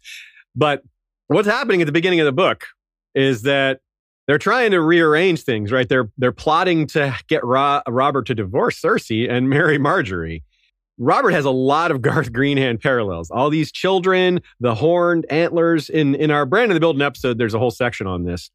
And Robert also, kind of like Garth, just goes where he wants, sleeps with who he wants, and parties. That's similar to Garth, right? He just, because he's the king. I want to go down in the crypts. Imagine if some other visitors, like, I want to go down into your ancestral crypts and, and do stuff. Be like, you wouldn't even ask. That's offensive. But Robert, he's the king. He goes where he wants. He's the 800 pound gorilla, 800 pound Garth. Likewise, he has a ton of children out there. it's not entirely clear which ones are his. Some of them don't even know they're his.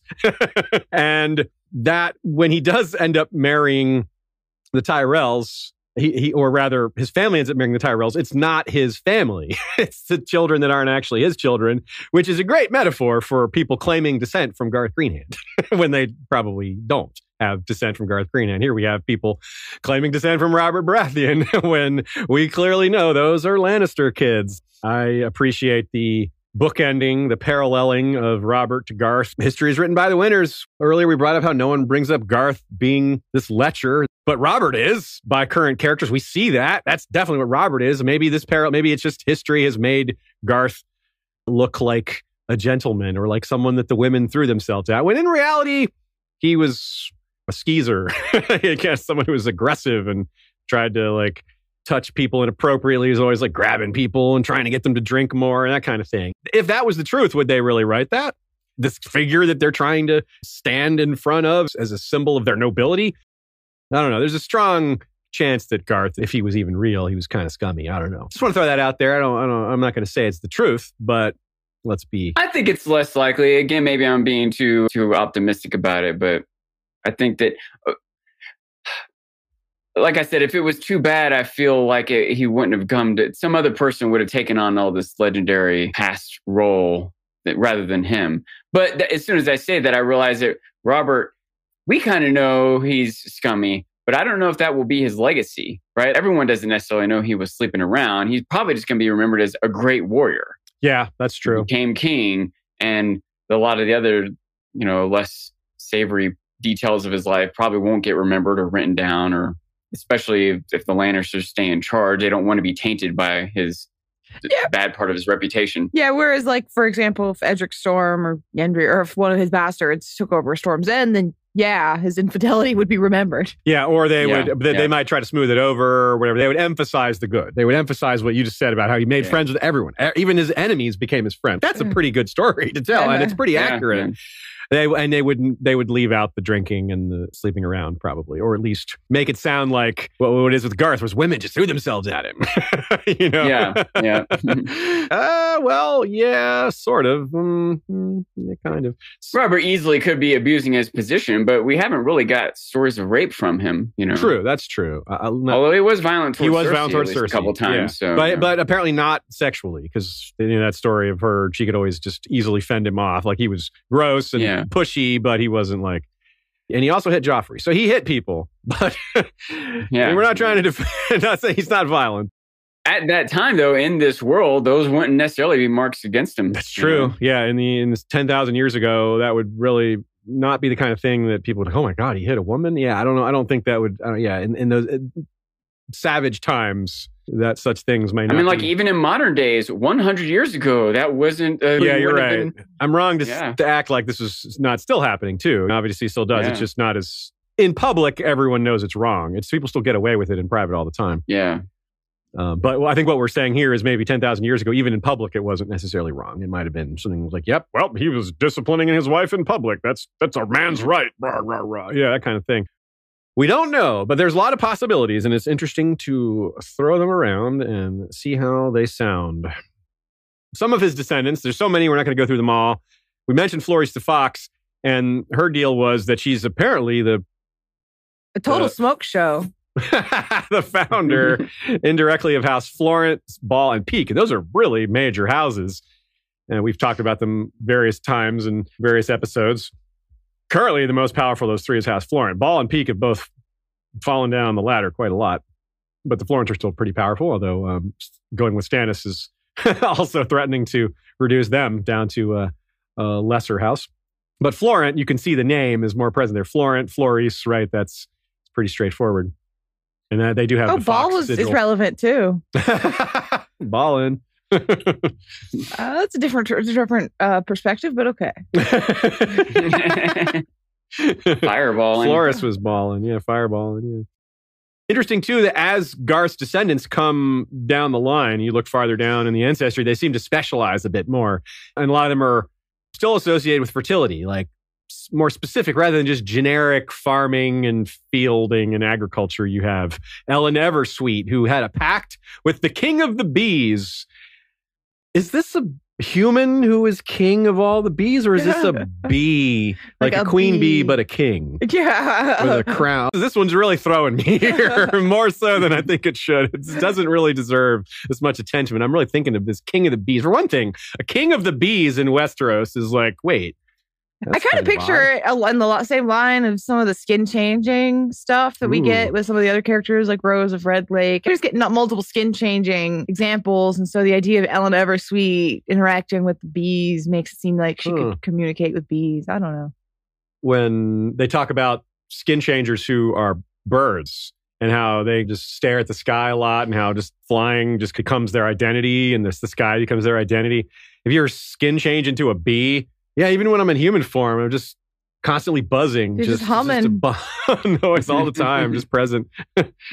Speaking of buzzing, Gilbert of the Vines would be another example of that with uh, a specific aspect of Nice. nature. Wine, of course. Then we have apples from both Fossaway and Rowan.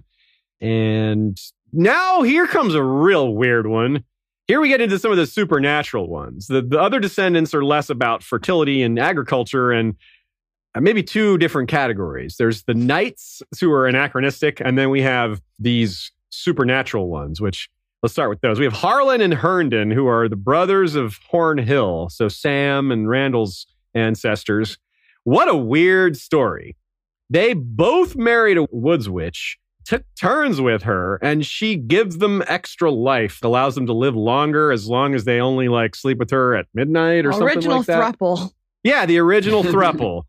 Bizarre, man. Really weird. what are they? What value are they espousing here? What is the?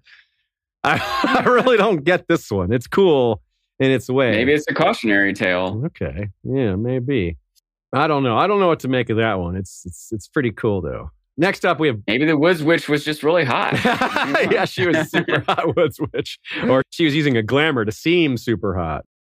Bors the Breaker was the the guy of House Bulwer, and he gained horns after drinking the blood of twenty bulls. So he got strong after drinking blood. Now that I think the symbolism behind that is a lot more striking and dark. Blood drinking, blood sacrifice to gain strength. That's what that says to me. That's that's where that's aiming at. Ooh. Because we have lots of stories of sacrifice, especially tied to the pact, to the children, to the worship of the old gods, even as recently as a few hundred years ago, possibly still happening on places like Skagos, as Ramsay or as uh, Bolton says. This is a thing that might connect north to south, these cultural traditions of, of old gods and, and blood sacrifice. So that to me is where, what this is suggesting. We got some Um, nice art up here I've been showing of all the characters, by the Oh. way. And this one is of our good friend Dom Chartalia from Folkwise. So, Yeah. Shout out to Dom. How you doing, buddy? Uh, looking buff in this art, like a bull. yeah, as a bull, you better be looking that way. Buff bull bores the breaker. we also have Rose of Red Lake of House Crane. I was- recognize her. yes, I wonder why. It's me. So that's really neat. Just more skin changing in the South, more legends of animal skin change or animal skin changer, as opposed to what? Well, yeah, Is well, Hodor skin changers? changing, I guess. Tree. Uh, yeah, I'm going into the table. I'm a table skin changer. Some bark changing. yes, I am now becoming one with my thermos of coffee. Mm. It's not enough for me to drink it. I must become it. I don't really have anything to say about Rose of Red Lake. I just, I just She's appreciate beautiful. the. Yeah, she's beautiful. She's beautiful. the most loveliest of all the descendants of Garth. Or Yes. most loveliest of all. Period. yes, thank you. Thank you. But do you skin change? Can you? But you don't like birds. See, I this know. is the problem here. I know. Shay hates birds. call me out. I hate birds. The That's irony. Yes. Mm. Uh, turning our attention to the knights and stories of tournaments, which are the most obvious examples of perhaps syncretism or just rewriting history. It may not be syncretism either. I'm not. I'm, I'm really unclear on what qualifies exactly as syncretism or something that's just similar to syncretism. Anyway, again, it's not important. The concepts overlap all over the place here in Westeros. So we have John the Oak, founder of House Oakenshield, or Oakhart rather, and um, he's the first knight. just like knights didn't exist for thousands of years later. Speaking of, Argoth Stoneskin, aka the Grey Giant, wins the first ever tournament in Westeros. Now, tournaments don't have to be about knights, but that's the only time we ever hear about them. We're, we were specifically told that martial contests in the North are melees, not tournaments. Now, may, which does at least show that there were other forms of this. So maybe this isn't an anachronism, but it seems like one. And she married Uthor of the High Tower instead of Argoth Stoneskin. She was the prize of the tournament because apparently women can be prizes in tournaments back then. And Nina writes, I like to imagine that Owen Oakenshield, who, quote, conquered the Shield Islands, driving the Selkies and Merlings back into the sea, was the legendary ancestor of House Manderley. Assuming that the Manderleys did not change their sigil when they came north, which the Tollans did around the time of the Targaryen conquest, just as an example, then perhaps their family symbol of the merman pays tribute to Owen's triumph over the Merlings. Yeah, I like that idea a lot. I also like the idea that they had a greater association with the sea because of all the artwork associated with House Mer- uh, with House is ocean stuff like leviathans and, and krakens and all that. There's definitely room for them to have maybe started off a little closer to the coast or something like that, which is something we talk about in our House Manderley episode. But yeah, more knightly stuff. Serwyn of the Mirror Shield isn't descended from Garth Greenhand, and he's another one we have a whole episode on. But not only is he called a knight in the Age of Heroes when there were no knights, but he people nowadays say that he was in the King's Guard, and the King's Guard's only existed for 300 years, so that's just like the most blatant rewriting of history. Who would believe that? Well, a lot of people that are illiterate. That's who. Uh, people that want to believe yeah, it. people that want to believe it are like, yeah, I like that. Or people don't care. They're like, yeah, that story sounds good to me. Nina also says maybe since he's not a child of Garth, maybe the legends might say he was a son of John the Oak, or since he was the, since John the Oak was the first knight, maybe his descendants were some also knightly. Yeah, that all works. That all works. Nina also says, speaking of syncretism, I would not be surprised if the faith co opted the stories and imagery of Garth and some of Garth's children for its own religion. Images of Garth, John the Oak, and Maris the Maid could very easily turn into images of the father, the warrior, and the maiden. The story of Rowan Goldtree might be turned into a faith story. If Rowan's lover left her for a richer rival, then maybe the faith would say the maiden gave Rowan a golden tree as a sort of reward for her purity and virtue. And the moral of the story would be that these are as important as the faith, or to the faith as material wealth. On the flip side, some of these stories would doubtless have been bowdlerized by the faith, since Florey's story might become less about polyandry, which the faith doesn't condone, obviously, and more about simple cleverness while Harlan and Herndon's mutual sexual relationship with the same woman might have left been left out, maybe suggesting instead that the beautiful woods witch was really the crone in disguise who gave them wisdom, which helped them reach that older life. This is a great take. The way, Yeah, the cleverness, the marketing behind the specifics attempts to syncretize some of these old figures with the very open-ended aspects of the seven, which is important, right? This something that Septon Meribald reminds people. It's not seven gods. That's kind of a common misconception. It's one God with seven aspects. And in within those seven aspects, there's a lot of wiggle room for different faces and features and garb and demeanors and day-to-day things. So really well said there, Nina. My chance to mention that if you want to find all of this art of Garth Greenhand's children on a lovely map of the Reach, you can go to claridox.de and there is a section on the Reach. Uh, Yes, and so yeah, some of y'all are obviously listening to this and aren't able to see the images, so we want to make sure you have the ability to go find them. We took it all. We brought them to our land. An endless night, ember hot and icy cold. The rage of the earth. We made this curse. Carved it in the blood on our backs. We did not see. We could not, but she did. And in the end, What will I become? Senua's Saga. Hellblade 2. Play it now with Game Pass. Matt Reese sends a donation, says, Thanks for all the great content this past year. Hope this little amount helps out. Appreciate that, Matt. Very much so. Matt's a regular on our Friday uh, game streamer, game streams, and he is one of my top advisors. Gives me lots of great advice, helps me keep track. so much to keep track of in that game, as as Shay, as you well know. It's really a, a luxury to have a, a group of regulars who make sure I don't make mistakes, or at least try to make sure I don't make mistakes. Can't stop me from making all of them.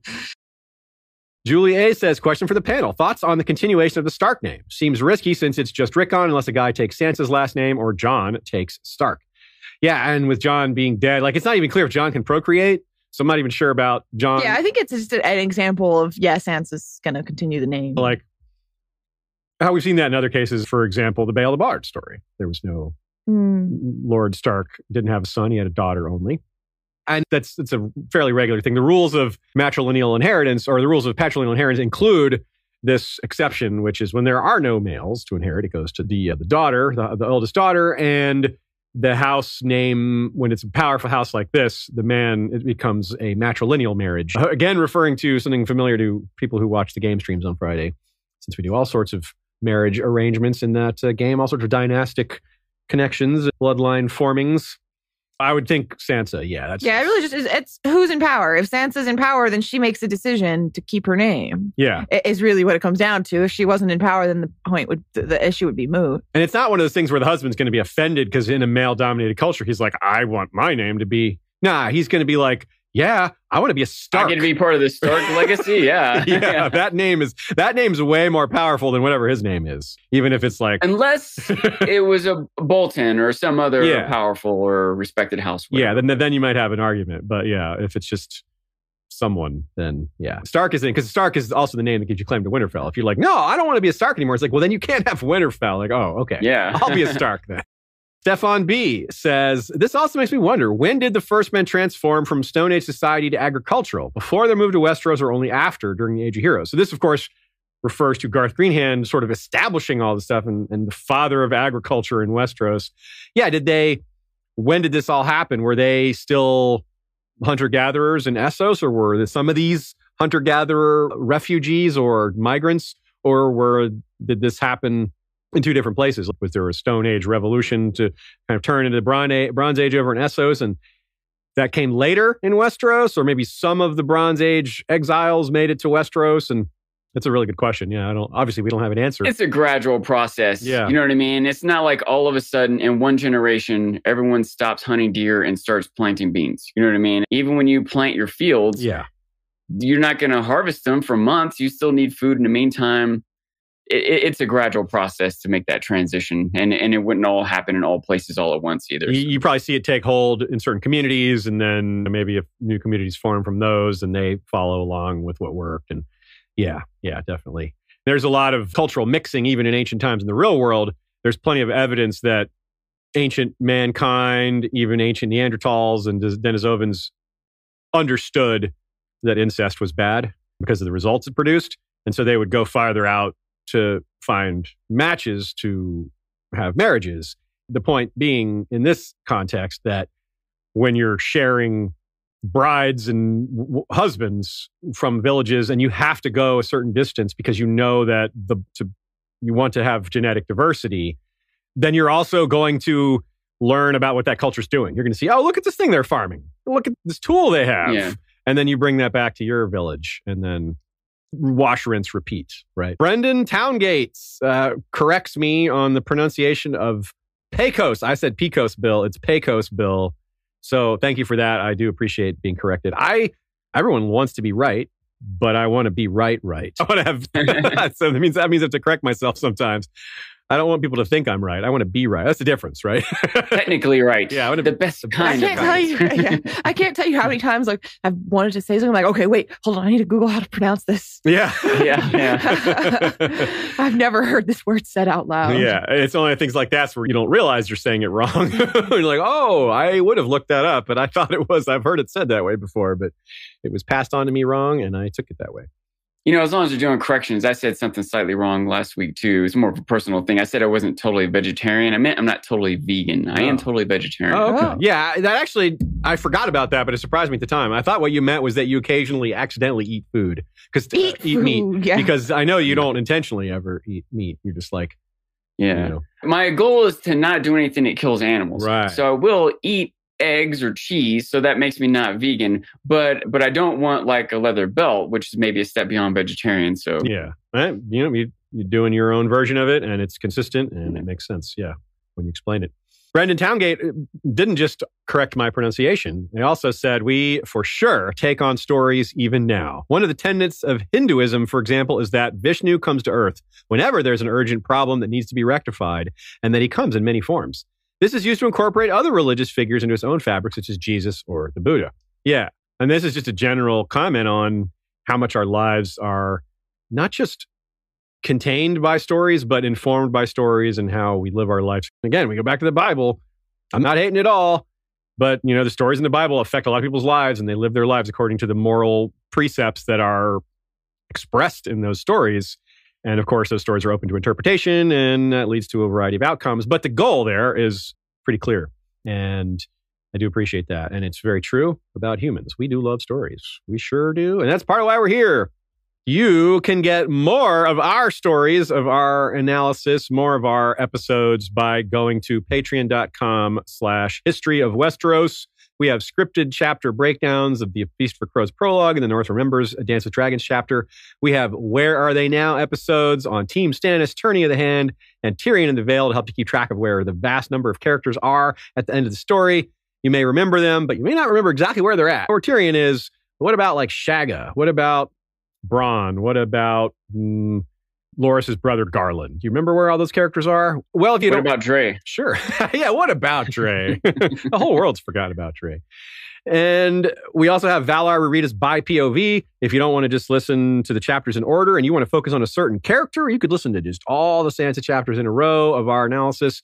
We also have an episode on Gogossos, the city of blood magic. It almost became the 10th free city. We have an episode on the Red Kraken with our friends over on uh, Radio Westeros, co-made. There'll be more episodes on that time frame containing that character and other characters associated with it. And as I may have said earlier in the episode, we are about to have two Brandon the Builder episodes. The main one will be for all.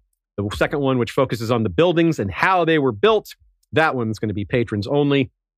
Also, to remind you all what I said before, our basic Patreon price will eventually go up. Right now, it's still the same. So get it in now, lock it in at the current price, and, and you'll be, well, that'll be the price you pay until you cancel. Now, we're also moving to make our podcast feed a little more manageable. There's just so many episodes on there now. We're removing some and moving some to be patron only to uh, streamline everything. So that's another reason to sign up today. That is all the cleanup I have. Let's get right back to the material. Let's head into a discussion on Lann the Clever, and we'll start with a quote. In the most common version of the tale, Lann discovered a secret way inside the rock, a cleft so narrow that he had to strip off his clothes and coat himself with butter in order to squeeze through. Once inside, however, he began to work his mischief, whispering threats in the ears of sleeping Casterlys, howling from the darkness like a demon, stealing treasures from one brother to plant in the bedchamber of another, rigging sundry snares and deadfalls. By such methods, he set the Casterlys at odds with one another and convinced them that the rock was haunted by some fell creature that would never let them live in peace. Other tellers prefer other versions of the tale. In one, Lann uses the cleft to fill the rock with mice, rats, and other vermin, thereby driving out the Casterlys. In another version, he impregnates various Casterly women without their knowledge. So this is a good example of what we were just saying before, is how they smooth over something that's that's rape. Pregnancy without their knowledge. I mean, that's just like that's a really a lot of words to say. it is expressed literally without their knowledge. Like they wake up, they don't have there's no sign of it. They don't feel like something happened in the night. They're like, "Gee, that was a very vivid dream." No, they don't remember it at all. They just become pregnant. Of course, that's what the story says, which that's pretty hard to believe, you know. But uh, so this is a good example of the story smoothing over something that's a straightforward crime, you know, a crime against humanity, clear ethical negative. But they just like, yeah, it just happened. Like it's just a story, you know. So it's not the kind of thing that you would want to express. But just in general, Lann isn't. uh He's not heroic, right? He, it's different the way he's expressed. He's he doesn't do things for other people like Garth. He doesn't make the reach bloom, which is obvious benefit to millions of people. This guy's just took over the building and now rules it, you know? it's not, right? It's not, there isn't a whole lot of, look how great he is. Look how, they talk about how smart he is. But there isn't really an attempt to make him seem like a good person or a great warrior or any of these things. He's just in charge. Nina says one aspect that I appreciate about Lann the Clever is how Yandel introduces the more fantastical explanations while also noting the more likely practical explanation that Lann was a household retainer who married into the Casterlys and passed on the name. It's another way to show how these stories grew in the telling, and as time passes, the growing, well, things get, there's a lot of growing after time passes. She says that what starts as a pretty ordinary female line transfer of power evolves into an elaborate story of sneaking through the tunnels, tricking the Casterlys into betraying each other, using elaborate means to drive them out of the rock. Yeah, like you just said uh, a minute ago, Sean, or we were, we were talking about the question from who was that from uh, Julie about the continuation of the Stark name and about matrilineal marriages. This sounds like just a tale that could have just been a matrilineal marriage. Yeah, there was no son, there was no son of Lann or no son of the Casterlys, and Lann married a daughter. And this time they didn't keep the Casterly name. Yeah. The inverse of what we were talking about, really. Yeah. So they just, this is thousands of years ago. So the rules were a little different back then, or Lann decided to rename them Lannisters because he could. He was powerful and hey, this is my castle. It's not like you guys have been here for thousands of years. It wasn't established like it is now. Yeah, that's kind of neat. I wonder if at the time he was known as Lann the Frustrating. but eventually they wanted to make him seem more positive, and so Lann and Clever. And I, I do kind of appreciate having heroes that aren't through violence. You know what I mean? I- Now maybe it was still through coercion or you know immoral action, but I, I like a clever Yeah. more than a barbaric. just warrior stories all the time, right? Yeah, yeah. It's also variety. It would be kind of boring if it was just. Then he killed the king and took over. Yeah, I mean, it's like, yeah, mm, we saw that one before. It's good to have the variety. I totally agree with you there. Nina also says it's again underlining how these fantastical tales can have real world origins. That doesn't mean the fantastical couldn't have happened because this is a fantasy setting where magic is real and active, but it does imply that the legends start from somewhere. They could be fantastical, they could be mundane, they could be a little of both. There are three tales of Lann's origin. Like a lot of characters, he's claimed by Garth's line either through Rowan Goldtree or Florys the Fox. Westerners instead say he conned an inheritance from Garth's line. So instead of him being a blood descendant, he ripped off Garth.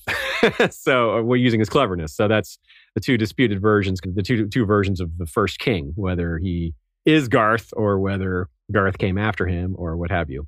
And some would say he's an Andal long before the Andals came over, which isn't like the night thing of anachronism because there's nothing there's no, there's not necessarily a reason to believe that Andals didn't exist yet. They just hadn't migrated over. Now, quite possibly the Andals did not exist at this point. But if they did, somehow an adventure or two coming across and finding their way into Westeros is very much feasible, I would think. I don't see any reason why that shouldn't be possible unless the Andals didn't exist. But the precursor culture to the Andals may have. Someone with blonde hair and green eyes, right? It's not so strange. Some people think maybe he came even farther from the west, like all the way from Yi Ti, where they had the the different gemstone emperors, and that would explain Known for their blonde hair. yeah, the blonde hair. I, that would explain why these this bloodline is these genes are so persistent because it's obviously not realistic in the I real was, world. I, was, I was joking, but the green eyes is the relevant part. oh right, yeah, the blonde like, hair. the isn't is not known for blonde hair, to be clear. true. just was like, yeah, yeah, of course. that joke went right over my not blonde hair. yeah. Oh, yeah, you're a real blonde. But yeah, he is supposedly had green eyes, golden hair, lived to be 312 years old, 100 daughters and sons each. Garth Greenhand, where there's just so many descendants, you can't keep track of them all.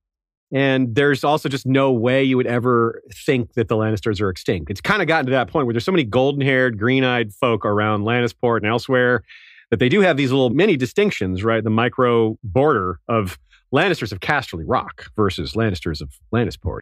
These uh, divisions within the family, these hierarchies within the Lannister family. But it's kind of impossible to ever imagine that someone would be like, yep, I can take over because I wiped out all the Lannisters. It's like, really? All of them? Holy crap, man. it's like a genocide. Let's talk a little more about this. Like, he's not, like, you like the clever aspect, and I do too, but it's not common, is it? It's not, you see that occasionally, like, you see the occasional trickster god. With his supposed mother, Florys the Fox. Huh? Yeah, mother. Yeah, that's true. Yeah, that's a good call. Yeah. There's also our favorite, or one of our favorite ideas that came out during the time of when the Blood Moon show was in development. Of course, that got canceled. We really hoped that what's her name, the actress that was cast in that. Yeah. Who was that? I like that actress, but I, I know. can't remember her name. Anyway, you can look. her Naomi up. Watts? Yeah, Naomi yeah, Watts. thank you. We were hoping she was a Lannister, and maybe she was Lann. We were hoping she would be Lann, like yeah, Lann's Lann's Oh, that's a cool yeah. idea. as in the name Lannister is an is an amount is like a bastardization of the word Lann's sister. Yes. Or yeah, just generally just yeah, the idea that right? yeah, this woman is actually the origin origin of uh, House Lannister. Yeah. And given all this matrilineal marriage legendary, it definitely fits with what we know, or what it it fits into the what details we have. It works as a theory in that sense. So I, I think that's cool. This connects to what you're about to say. Actually, the person you're about to bring up is Loki, who of course is gender fluid. Just the idea of is, yeah. Lann as a gender fluid uh, figure. That's a great point. Yeah. So in one tradition, Loki becomes female and then mates with a horse to give birth to Sleipnir, which is Odin's eight-legged horse. That's being a god for you. But yeah, let's talk about Loki briefly because Loki is seems like part of the inspiration for Lann, the trickster god stuff. Loki was bound to a rock for part of his life. so Casterly Rock, there you go. Now, sometimes Loki is portrayed as having green eyes but that's or and red hair, but those are just artistic impressions. None of the texts say that. There is a tradition that thinks he was blonde though, because he's described as fair. And fair, a lot of times in the ancient world, fair means fair haired, but fair could just mean good looking. So uh, don't take that to be too far. Now, Loki also has very scarred lips from stitching, and he's a fire god and he's a shapeshifter. Which brings us to our modern Lann, the clever figure Tyrion, who also has a scarred face, not lips, but a pretty huge scar. Also has similar hair, but of course, Tyrion's hair is less like the other Lannisters than Loki's would might be. But again, Loki doesn't necessarily have blonde hair or green eyes. The fire god, perhaps, is uh, there's a connection there because Tyrion is obsessed with fire. Now, he doesn't have to be a Aerys' son for this to be true because he's obsessed with dragons anyway. Like whether or not he, it's in his blood, it's part of his story, part of his personality. Also, there's a lot of expectation that Tyrion will sneak into Casterly Rock. It, it happened on the show. He's the guy who cleaned the drains out. There's certainly a, a, theory that's been around since long before the show did its thing. So if he sneaks lions into Casterly Rock, it could be like an army. I mean, I doubt Tyrion's going to go in by himself and just start swinging his sword around, be like, "Aha, I'm here! I made it in! It's me! I can do this myself." So bringing in Lion's men or something like that, or just other dudes to help him. Um, how does that ring for you, Sean? It's certainly in the likelihood of how it'll go, not him doing it by himself. And it's like a, clever person is more likely to get the help of others than just uh, charging with their battle axe, you know. He's proved that he's clever and they want yeah, they want to benefit from that cleverness in, in the future. And uh, yeah, and that is that is very true. Yeah. There's also Tyrion's promiscuity, which fits into some of this pretty well, um, more with Lann than with Loki, I suppose. But still, that's uh, that works nicely. And then you wrote Lann the Dwarf Theory. Here. Yeah, some people think just the fact that Lann was able to s- slip into a cleft in a rock might hmm. imply that, hey, maybe the original Lannister was a dwarf. How about that? Yeah, that could make sense. Sure. I also just can't help thinking of Varys when I hear about little vermin being unleashed, mice and rats, and you know, because are they birds? Are they mice? Are they rats? Right? That's what he calls them. I mean, they're not literally any of those things. They're little children, but sneaking around and turning people against each other. I mean, that's that's Varys' modus operandi right there, right? Hiding in the tunnels, taking on multiple disguises. And Tyrion does that too, not as well as Varys, of course, but Tyrion is Hugor the Hill and these, you know, I'm forgetting some of his other nicknames, but you know, Yollo, Yollo, that's it, yeah. you know, when Lann, if he brought vermin into Casterly Rock, he was like Pied Piper of Hamalan. oh boy, Hamalam. Hamlin. Let's talk about the Grey King who helped us kick off this episode. Now he's going to come back with some specifics. Let's start. Wait, Shay, is there any imagery out there of Lann the cover uh, and butter buttered up for the? Yeah, you know, I, I, Michael Klarfeld had wanted to make that for his Westerlands map, but the oh, Westerlands oh, yeah. map is still being created, so not yet he hasn't got the model yet to butter themselves butter up. themselves up. Yeah. need a need a good butter model. got to get that down pat. oh boy, this is really slipping away. okay, the Gray oh, King. Oh wait, oh wait. What another? No, I I did. I'll put it in the. I'll, I'll download and put an image. I did find that. I, I don't. When did Michael do this? Apparently, Michael does have art the Heroes of Ice and Fire from 2016 that he did that shows Lann nude. I'm just gonna put it in the image. Uh, but I don't anyways, remember this. I don't either at all. Don't confuse this image with the Grey King. That's the Butter King. This is the Gray. Yeah, the Butter King. the Grey King ruled the sea itself and took a mermaid to wife, so his sons and daughters might live above the waters or beneath them as they choose.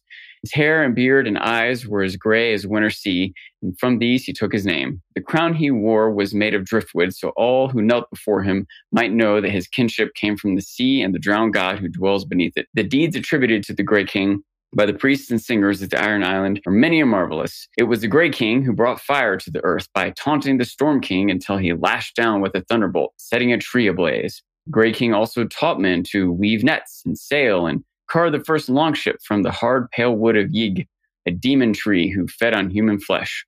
The Grey King's greatest feat, however, was the slaying of Naga, largest of the sea dragons, a beast so colossal that she was said to feed on leviathans and giant krakens and drown whole islands in her wrath.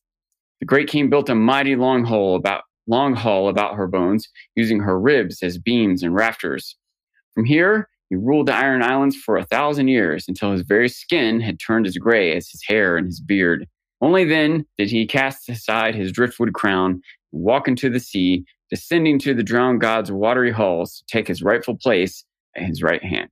A thousand and seven year reign. That's it's kind of odd that they added seven years on there, but I wonder when that seven was added, by the way. Could that be syncretic? it could be part of that. Mm-hmm. You know, maybe that was an, uh, a, a relic of their attempt to make him an aspect of the Mhm. stranger.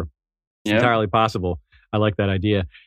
He had a mermaid wife, which the drowned god apparently also did such a thing. And this is when we get to Eleni, you're going to want to make uh, consider the similarity there of a, a being from the sea. Garth showed humankind the secrets of basic survival. So this is where he has a lot uh, in common with Garth. Fire, fishing, and sailing are all attributed to the Grey King. Promethean. With fire, it's literally Promethean. with fishing and sailing, it's, it's similar you know, because Prometheus stole fire to give to the gods, which, I mean, from the gods to give to humans, which enabled humans to make grand progress. Now, in the Ygg example, the demon tree, the pale wood of Ygg, a demon tree fed on human flesh, that's super interesting to me because it really sounds like a weirwood that people give blood sacrifice to.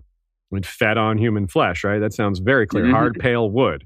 So that sounds like rejecting the old gods in the early days. That's what that sentence says to me. Is like this is a figure who did not fall into this new order, maybe established after the pact, where the first men started growing closer to the worship of the old gods, outright embracing it. This character not only rejected it, but he built a ship, which is also a rejection of sort of first men understanding, or at least a change from their attitudes and behaviors going to sea. By the way, that's very much a Norse reference as well, because the world tree in Norse myth is Yggdrasil, and it starts with that YGG and then goes into Yggdrasil, or however you say it. It's a really hard word to say, but it, George just was like, yeah, we'll just go with Ig, Igon, egg. Yeah, it's just like egg. The trees are the equivalent of for uh, the idols of the chil- of the children of the forest of the old gods worship, but the drowned priests don't even have that. There's nothing. You know, you can say Naga's bones are idols of a sort, but that's not the kind of thing you carry around with you. It's not. It's only that one set of them. There aren't like other versions of Naga's bones elsewhere, like, whereas weirwoods are all over the place. It's a much different attitude, right? It's not just uh, like th- he's by far the most warlike of these major figures. The others are all like, and he has this too. Grey King has this too, very prominent. The fire, fishing, and sailing stuff is, is speaks to that directly. These early figures are like, how do we survive in this world? In the north, Brandon the builder built edifices that lasted forever. And then, very importantly, he, he made Winterfell, which is where you have the hot springs, which are life giving. Um, it'd be really hard to live without those in, in the depth of winter. And similar to Garth Greenhand establishing agriculture. And when we get to Durran, we'll have some examples there too. But all these different versions of how this person, this ruling figure, made life possible for his followers. Not so much with Lann, though. Again, that's something else that Lann sticks out. Lann was kind of just out for himself. There aren't stories about how well he ruled.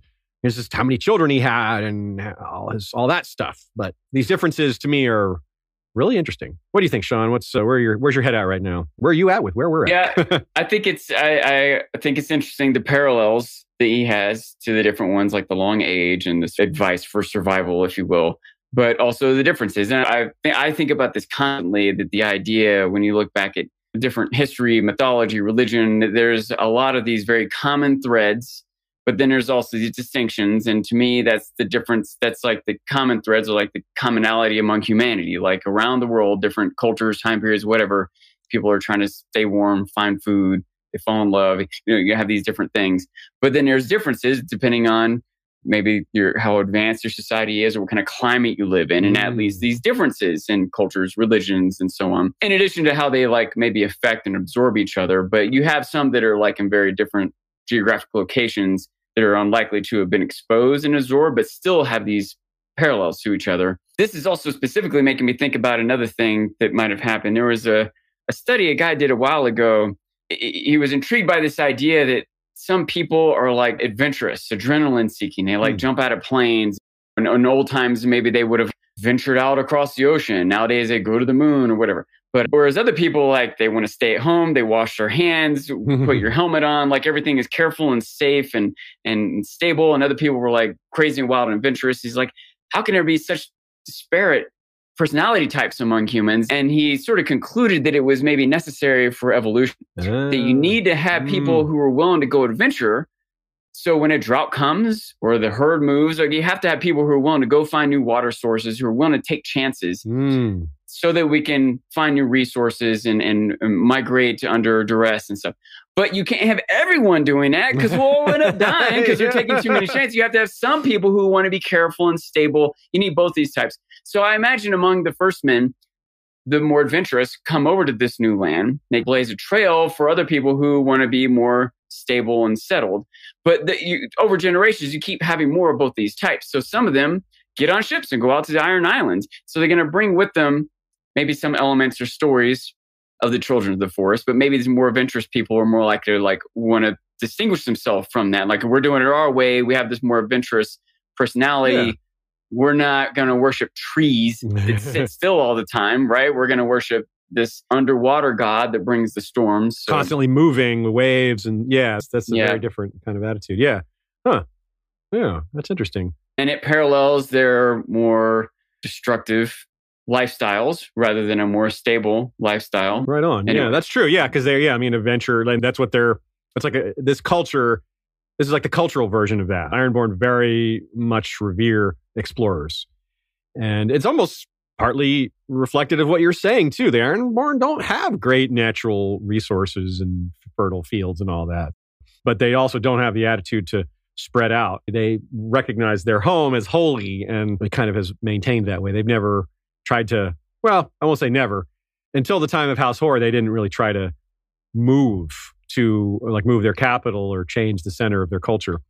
But it did happen, and that's something we'll get to eventually. So we'll have to come back to this notation. We'll remember to connect these dots when we get to House Hoare. That's, of course, pretty close to the time of the conquest. So we've got a while before we get there, but it will be fun when we do. A couple other random figures from the Age of Heroes. The Ironborn have a lot of Age of Heroes. A lot of them are just guys with cool names that were famous raiders. And that's really uh, all there is to it. But a few of them have fun details that either remind us of things happening now in the story or are just cool in general. Balin Blackskin is a legendary Ironborn raider who supposedly lived during the Age of Heroes. He fought with an axe in his left hand and a hammer in his right, and he was impervious to injuries from any man made weapon. Swords glanced off him, leaving no mark, while axes shattered against his skin. Euron, who has his Valyrian steel armor uh, that's black. Then we have Dagon Drumm, who was known as Dagon Drumm the Necromancer, which is like, what? A necromancer, bringing people back from the dead. And we have an even. He was also known as the handsome. Uh, the necromancer kind of took over in history, but So here we see Sean Pink himself in his bearded glory as Dagon Drumm the Necromancer. What's your favorite thing to necromance, Sean? Do you like uh, do you like as an Ironborn? Do you like undead whales or seals or Trojan. Trojan? You're consistent. Keep repasting him. Repasting, cut and paste. Cut and paste. Yeah. oh boy. Hrothgar of Pike is another Ironborn legend who sup- supposedly possessed a horn capable of summoning krakens, which that's not the first time we've heard of a horn capable of summoning krakens. And of course, in Euron's case, he's got a horn capable of summoning dragons. Of course, Victarion actually has it now, but with necromancy, horns that summon giant animals, and imperviousness to weapons, we've got like a bunch of guys that Euron is emulating all at once. Be aware of these cool parallels. Keep in mind when you're reading in the future what they may mean, and your experience will be all the greater for it. That's right.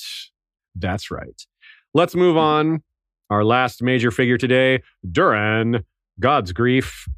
The legends surrounding the founder of House Durrandon, Durran Godsgrief, all come to us through the singers. The songs tell us that Durran won the heart of Elenei, daughter of the sea god and the goddess of the wind. By yielding to a mortal's love, Elenei doomed herself to a mortal's death. And for this, the gods who had given her birth hated the man she had taken for her lord husband. All parents do. In their wrath, they sent howling winds and lashing rains to knock down every castle Durran dared to build until a young boy helped him erect one so strong and cunningly made that it could defy their gales. The boy grew to be Brandon the Builder. Durran became the first Storm King. With Elenei at his side, he lived and reigned at Storm's End for a thousand years, or so the stories claim. So this thousand year claim is a little interesting too. I mean, it's similar to the other thousand year claims. Elenei, being a daughter of sea god and wind goddess, is the probably the fanciest bloodline of all of these. Nina says it's it's not quite it's more fancy than marrying a mermaid, but it does have similarities. She says it's sort of a prefigurement of Argella Durrandon, as Durran was not a god or demigod, but incorporated a divine bloodline into his family thanks to his marriage to Elenei. So Orys Baratheon was not a lord, but incorporated the royal Durrandon bloodline into his family thanks to his marriage to Argella Durrandon. It's kind of like history repeating itself with Orys bringing the Targaryen bloodline into the existing Durrandon bloodline and sort of taking all that on for himself and his descendants. Yeah, it's funny because Orys is more of the uh, demigod like figure there. Yeah, he's like maybe the- related to the With- Targaryens. Yeah, and- exactly, with the Targaryen heritage. yeah, which is more explicitly magical in its current time frame because obviously, if there's any magic left in the Storm King bloodline, it's probably pretty minor. Uh, maybe it's just the appearance. Like you still have people that come out looking like Robert, six foot six with big big eyes and huge strength, and yeah, Renly looked like that too. Well, I guess, is- I mean, part of the question is also what Orys looked like. Yeah. Oh. Apparently, Orys was black hair was would have had this look, but part of it, some of it anyway. But yeah, in terms of it being the Durrandon look as well. Yeah. There's no, it's no surprise that they're good looking folk. you got that Targaryen and wind and sea god bloodline going. it's also the most like, perhaps, the most familiar to the Greek myths that we've been uh, relating a lot of these to, given marrying sea god, wind goddess. That's similar to uh, a lot of the immortal relationships with humans that happens in uh, Greek myth specifically the stuff that leads up to the Trojan War, like the marriage of Thetis to uh, Achilles' dad, um, Peleus. It's also kind of like Arwen from Lord of the Rings, who surrendered her immorta- immortality to marry a mortal. And there's a little bit of similarity elsewhere in this comparison, which is that Aragorn, to be worthy of Arwen before Elrond would allow the marriage, oh, I can't remember her mother's name, it starts with a C. Aragorn had to reclaim two thrones in order to be worthy, so to speak. And Durran had to rebuild his castle over and over until the seventh castle became Storm's End. So there's a little bit of, you know, having to earn it from the parents, you know, they kept set him on this task over and over. And that's uh, very familiar in that side. When I remember reading this myth for the first time and feeling like I was reading Greek myth. Partly that's just my familiarity with Greek myth. I'm sure there's some other myth cycles out there that also have some similarities here, but I'm speaking to what I know. If you all know something else, please share it. Even if it's a fantasy reference like Lord of the Rings, but uh, the myth ones are cool too. Superman had to give up his powers to marry Lois Lane. It was part Hey, of the good point. plot of Superman too. Good point. Yeah, I think giving up, surrendering immortality is maybe almost a trope. Um, it's, it's happened enough times throughout stories of many types. Didn't what's her name surrender? There's a lot of mermaid like giving up their mermaidishness to become a human. Like um, Yeah. Splash didn't that? Didn't Daryl Hannah give that up? No, no, it went the other way around. And Splash, he ended up going to the mermaid world with her at the end, didn't she? Didn't he? Yeah, that's right. She lived with him, but at the end they go they go swim off into the sea to become deep ones at the end. But um, also in the the Witcher short story, uh, a little sacrifice. There's a relationship between a, a mermaid and a, a lord, and they are they bicker and argue over who's gonna go live, and the others. I literally can't breathe water. She's like, oh, excuses, excuses. Besides perhaps Brandon, Durran is perhaps the best example of names just confusing us because it's like all of them were named Durran. It's not like there was, it's not like even Garth, where there was Garth and then a bunch of other names, but lots of Garths. This is just the Storm Kings were like, no, everyone's named Durran. I mean, there were a few exceptions, but it's they were really hardcore. You know what? They were in Doran. Oh my God. Good one. I approve that pun. Yes, that's, that's really neat. They add to the historical confusion of the notion that there was a thousand years of Durran when it might have just been a thousand years of guys named Durran. that sounds more believable, but you know, we do have the possibility of of a little of both or a couple other houses in the Stormlands that are worth mentioning and a different style of founding that I want to close us out with today. Consider that House Dondarrion and their purple lightning. Dondarrion, Durrandon, yeah, it kind of sounds similar. Hmm. But the founding story of House Dondarrion, as told to us in The Hedge Knight, is that this scout was trying to carry an important message to the Storm King, and a pair of Dornish scouts found him and were going to kill him, but purple lightning struck them down. The scout carried his message to the Storm King. In receiving that message, changed his battle plans and won. I probably would have lost if he hadn't. So this was huge. And the scout was rewarded with lands and a keep that became Blackhaven and now we have House Dondarrion. So that's their founding story. There's not, we don't even get the name of that scout. We know his name became Dondarrion. Maybe that was his first name. But it's interesting how that doesn't seem well, to be obviously important. his first name was Don. It was Don, Don. Darien.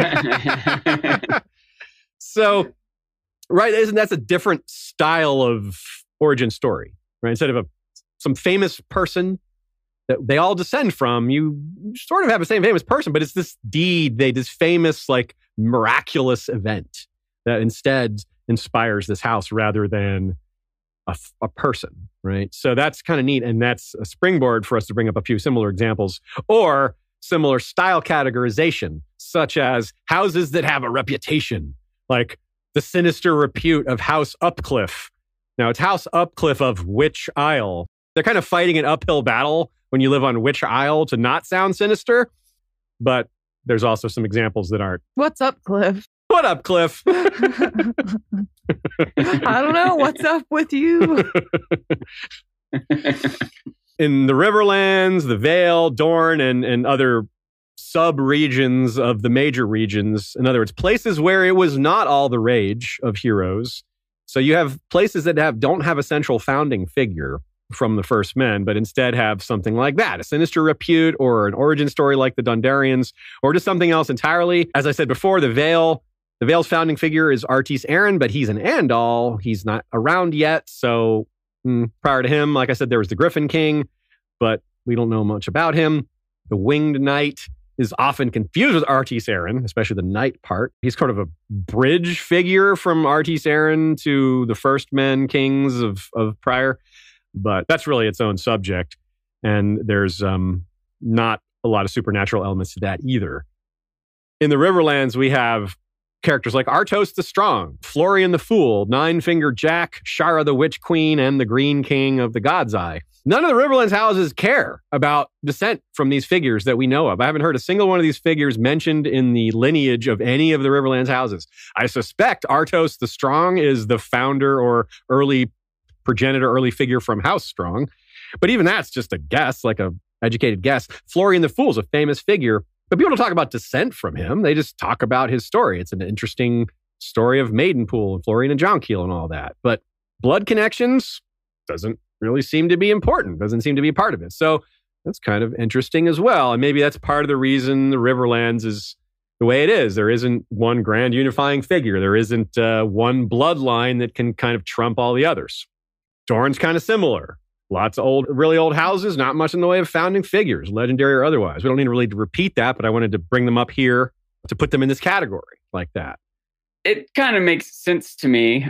I was going to say these these lands maybe don't care about it for one reason or another, but you can see other people who might not care about it, like Olenna. Mm. Like if you have something else to care about, something else worth caring about, like if you've actually accomplished something, you don't need to call back to some ancient history, like what have I done or what has my family done recently? And also someone like Kulena, who maybe is a little bit more practically minded. She doesn't care that your great grandfather or great grandfather was some warrior. Like, what have you done for me lately? You know? Yeah, Like, yeah. It's the swords of now. It's the stories help, but they can't lead, right? They can bolster, Yeah. but it, it needs to be the swords and, and willpowers of today and coins of today that drive it all. There was this moment when uh, Olenna was sizing up Sansa when she was the prospect of Joffrey marrying Margaery and their conversation, and they're going back and forth, and Olenna's putting her on the spot. Sansa's trying to think of how to respond. She Sansa's mouth open and closed. the Tyrells can trace their descent back to Garth Greenhand, was the best she could manage at short notice. And the Queen of Thorns snorted. So can the Florents, the Rowans, the Oakhearts, and half the other noble houses of the South. Garth liked to plant his seed in fertile ground, they say. I shouldn't wonder that more than his hands were green. I love that. Yeah. She's throwing shade at the old legend. She's like, yeah, we talk about it. But it's just like how she jokes and, and looks down on the constant trumping of sigils and like, yeah, yeah, like roses and stags. And like, yeah, sure. That's really, yeah, it's real fancy. Really. Yeah. It makes us great, doesn't it? Sure. Yeah. She just, she thinks it's all pretty silly. And this is, Yeah, it makes same- her stand out as a character that she's not as concerned with all the pomp and circumstance. She sees through it. Yeah. Mhm. Yeah, yeah. She's still, she's, whatever your sigil is, whatever your you're related Garth Greenhand, whatever. Uh, we need money for food. You need boats in the navy. You know, like uh, where, who's getting married. We, we need to figure out these decisions right now. And I don't care about some past connection to some famous person or whatever your house words are. Like, what's the reality of what we need right now? She's much more practically minded, and she's in a position where she gets to be even she. If some underling, if some random guard in her house spoke poorly of the roses, she probably couldn't let that go. You know what I mean? But she's in a position of power where who's going to challenge her when she makes these observations? So Yeah. she, maybe she's in a position where she gets to be more dismissive of this type of stuff. But I appreciate her take. You know, Yeah, me too. It's like the, it's almost like literarily speaking, she's sort of playing the role of, she's the wise matron, but she's also the, playing the role of the fool by saying things that no one else is allowed to say, partly because of who she is. She's the old, being an older woman that gives you like license to say things in a lot of societies that almost anyone else can't say. And she has life experience, huge amounts of that. And she understands the way these stories work. She's what she's expressing here is some of these stories are exaggerated, but they, she also understands that they do have power. For example, she's the one who lied about her own marriage to her own marriage history. It's like, oh yeah, I put a stop to that Yeah. Targaryen marriage. Wait, wasn't he gay? Isn't that really what the big problem was? you put a stop to that. yeah, it sounds like seems It's like the way he was born put a stop to that. But it's also clever for her, and I think clever for Martin to write all this too, because her being more dispensive, dismissive of this sort of lore and pomp and everything lowers Sansa's guard. Sansa's a little more okay true. telling the truth when she sees true. that that's what Olenna really wants. You know, she's you Yeah, don't have to play the game right now. yeah, it's very calculated. Yeah, she's she wants- not just Oh, she's not just being frank. She wouldn't just be that frank always. she's leveling. Yeah. Yeah. she's trying to get Sansa to open up. You're totally right. There's That's power in these stories, but true. there's also power in frankness. Yeah, and that, that's what we're seeing here. And she's being frank about the stories in order to gain that leverage over Sansa to say, "Hey, Yeah. stop just quoting, stop quoting stuff you would just say." You know, she's being a courtly songbird, like Sandor would say, "You're just being a little bird right now." That's what this is. Yeah. Whereas Sandor would just say that bluntly to her face. Olenna's like, "That's what she's doing. Here's how I can get her to shift gears and speak on a different Yeah. level and open up to me." And and it's a confidence game. Yeah, y'all are totally right to bring that up because that is that's part of what these stories are used for in the first place. These stories are Mhm. used to gain or remove confidence, to inspire, to inflame, etc. So yeah, that's this. I didn't realize how well this quote would work out here at the end, but it sure did. Good job, Sean. Pulled that quote. Well Mhm. played. Adding on to the concept of founding legends that don't refer to specific people. We have things like House Royce and House Dayne that have artifacts as their link to the ancient past, which somewhat reminds us of the Grey King and Naga's bones as a physical reminder of that.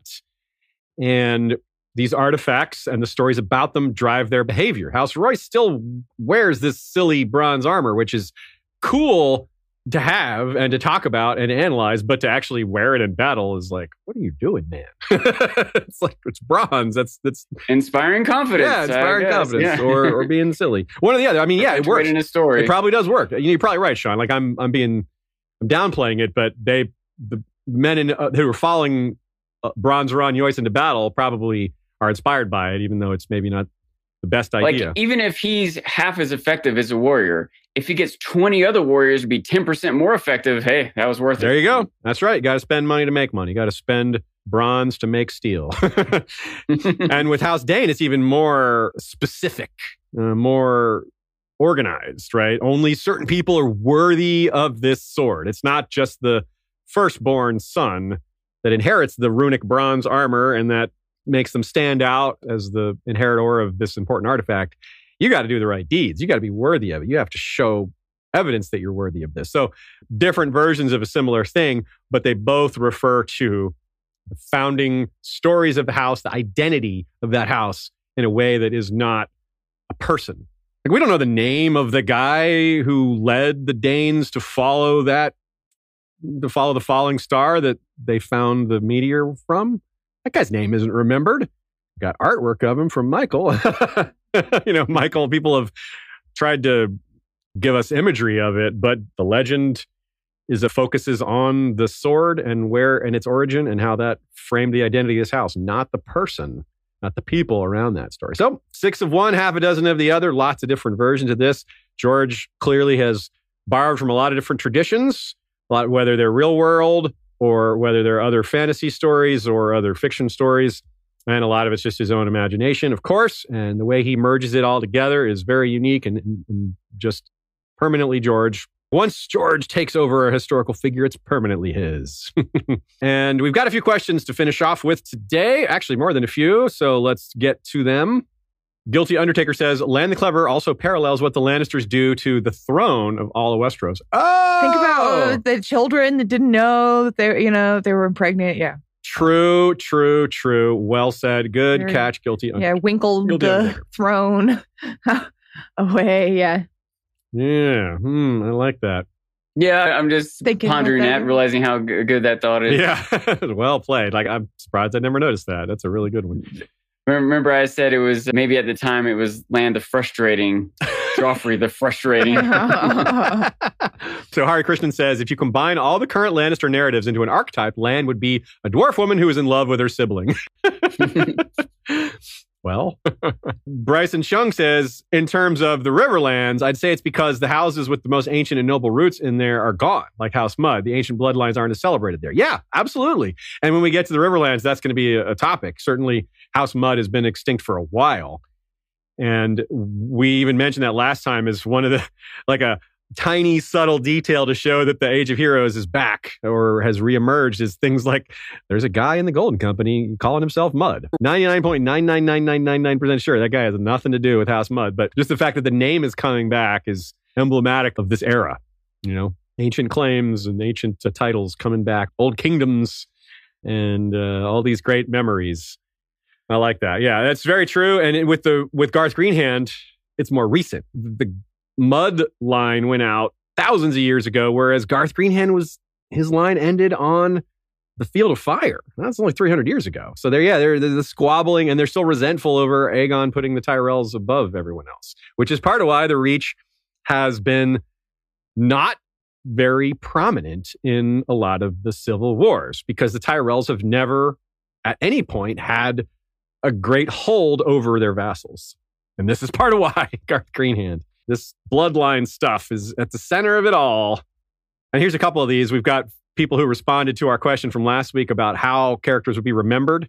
Current A Song of Ice and Fire characters. Sir Austin Flower says a little about Jon in Maester Aemon's eulogy aboard the Cinnamon Wind. Sam says that, quote, a dozen lords commander came and went during his years of service.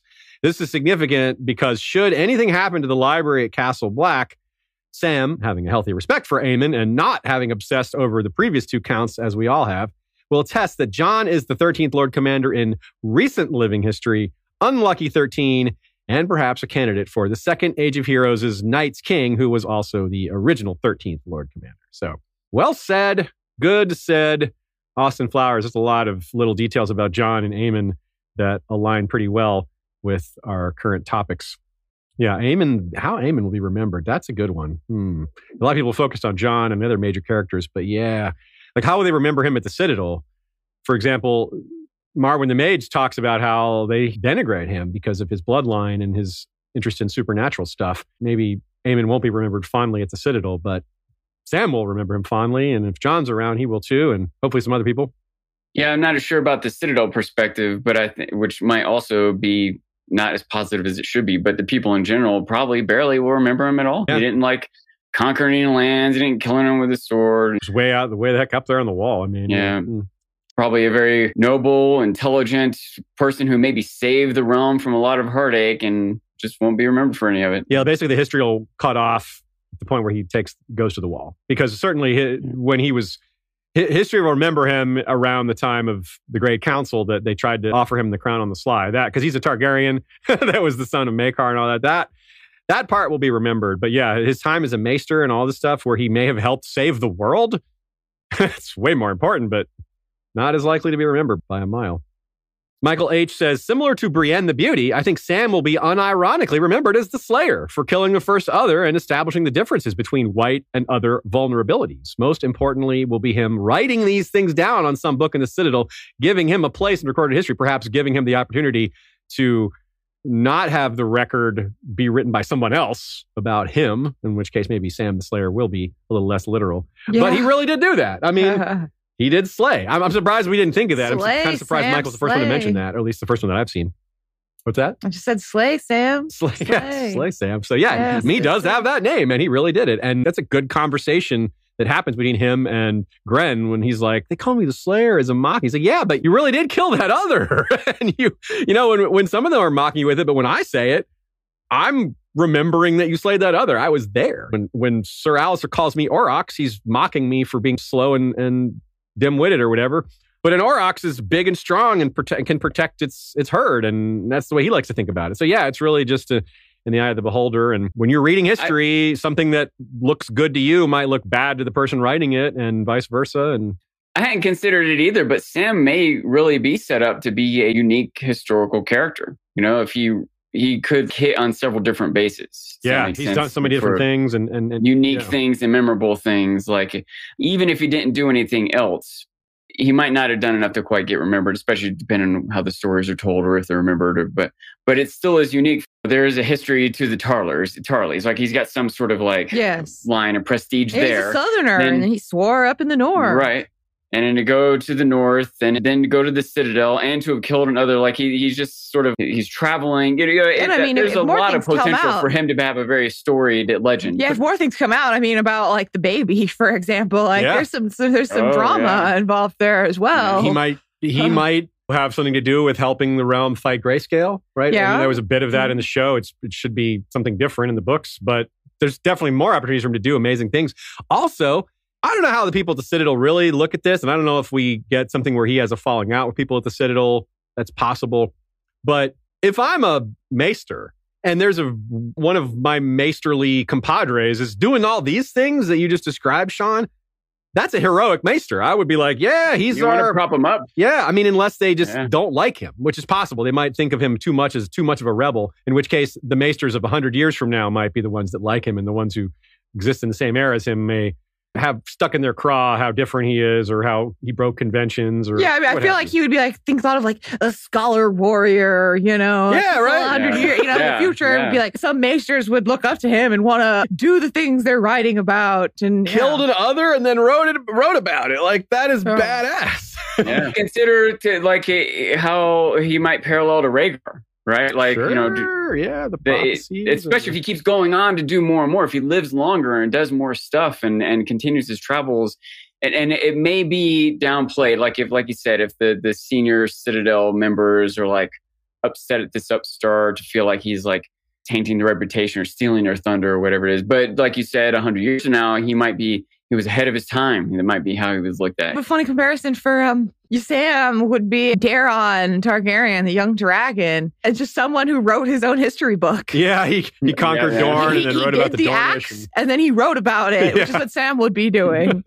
yeah, Sam is doesn't have high self esteem, so he needs a little more. He needs a few more talks with Grenn. Otherwise, he's going to just write himself out. He's going to just yeah, that's downplay. true. I think he would just like not mention what he did. He'd be like, and then another died.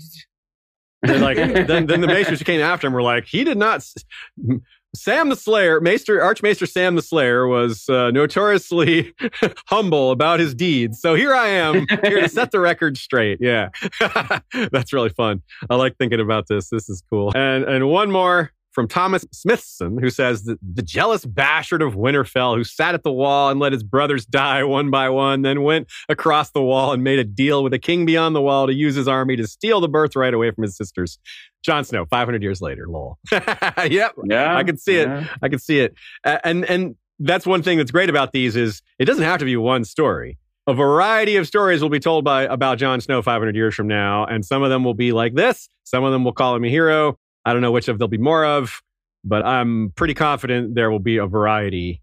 And it just depends on like what region you're from, what values you uphold, and what version of the story you heard first when you were a child. Things like that. Kind of like how it is now. Like a lot of times we hear a story when we're a kid, and that kind of frames how we think about it for a long time until maybe at some point when we're an adult, we might hear differently. We might relearn it, but we might not relearn it because we've we don't take a second look.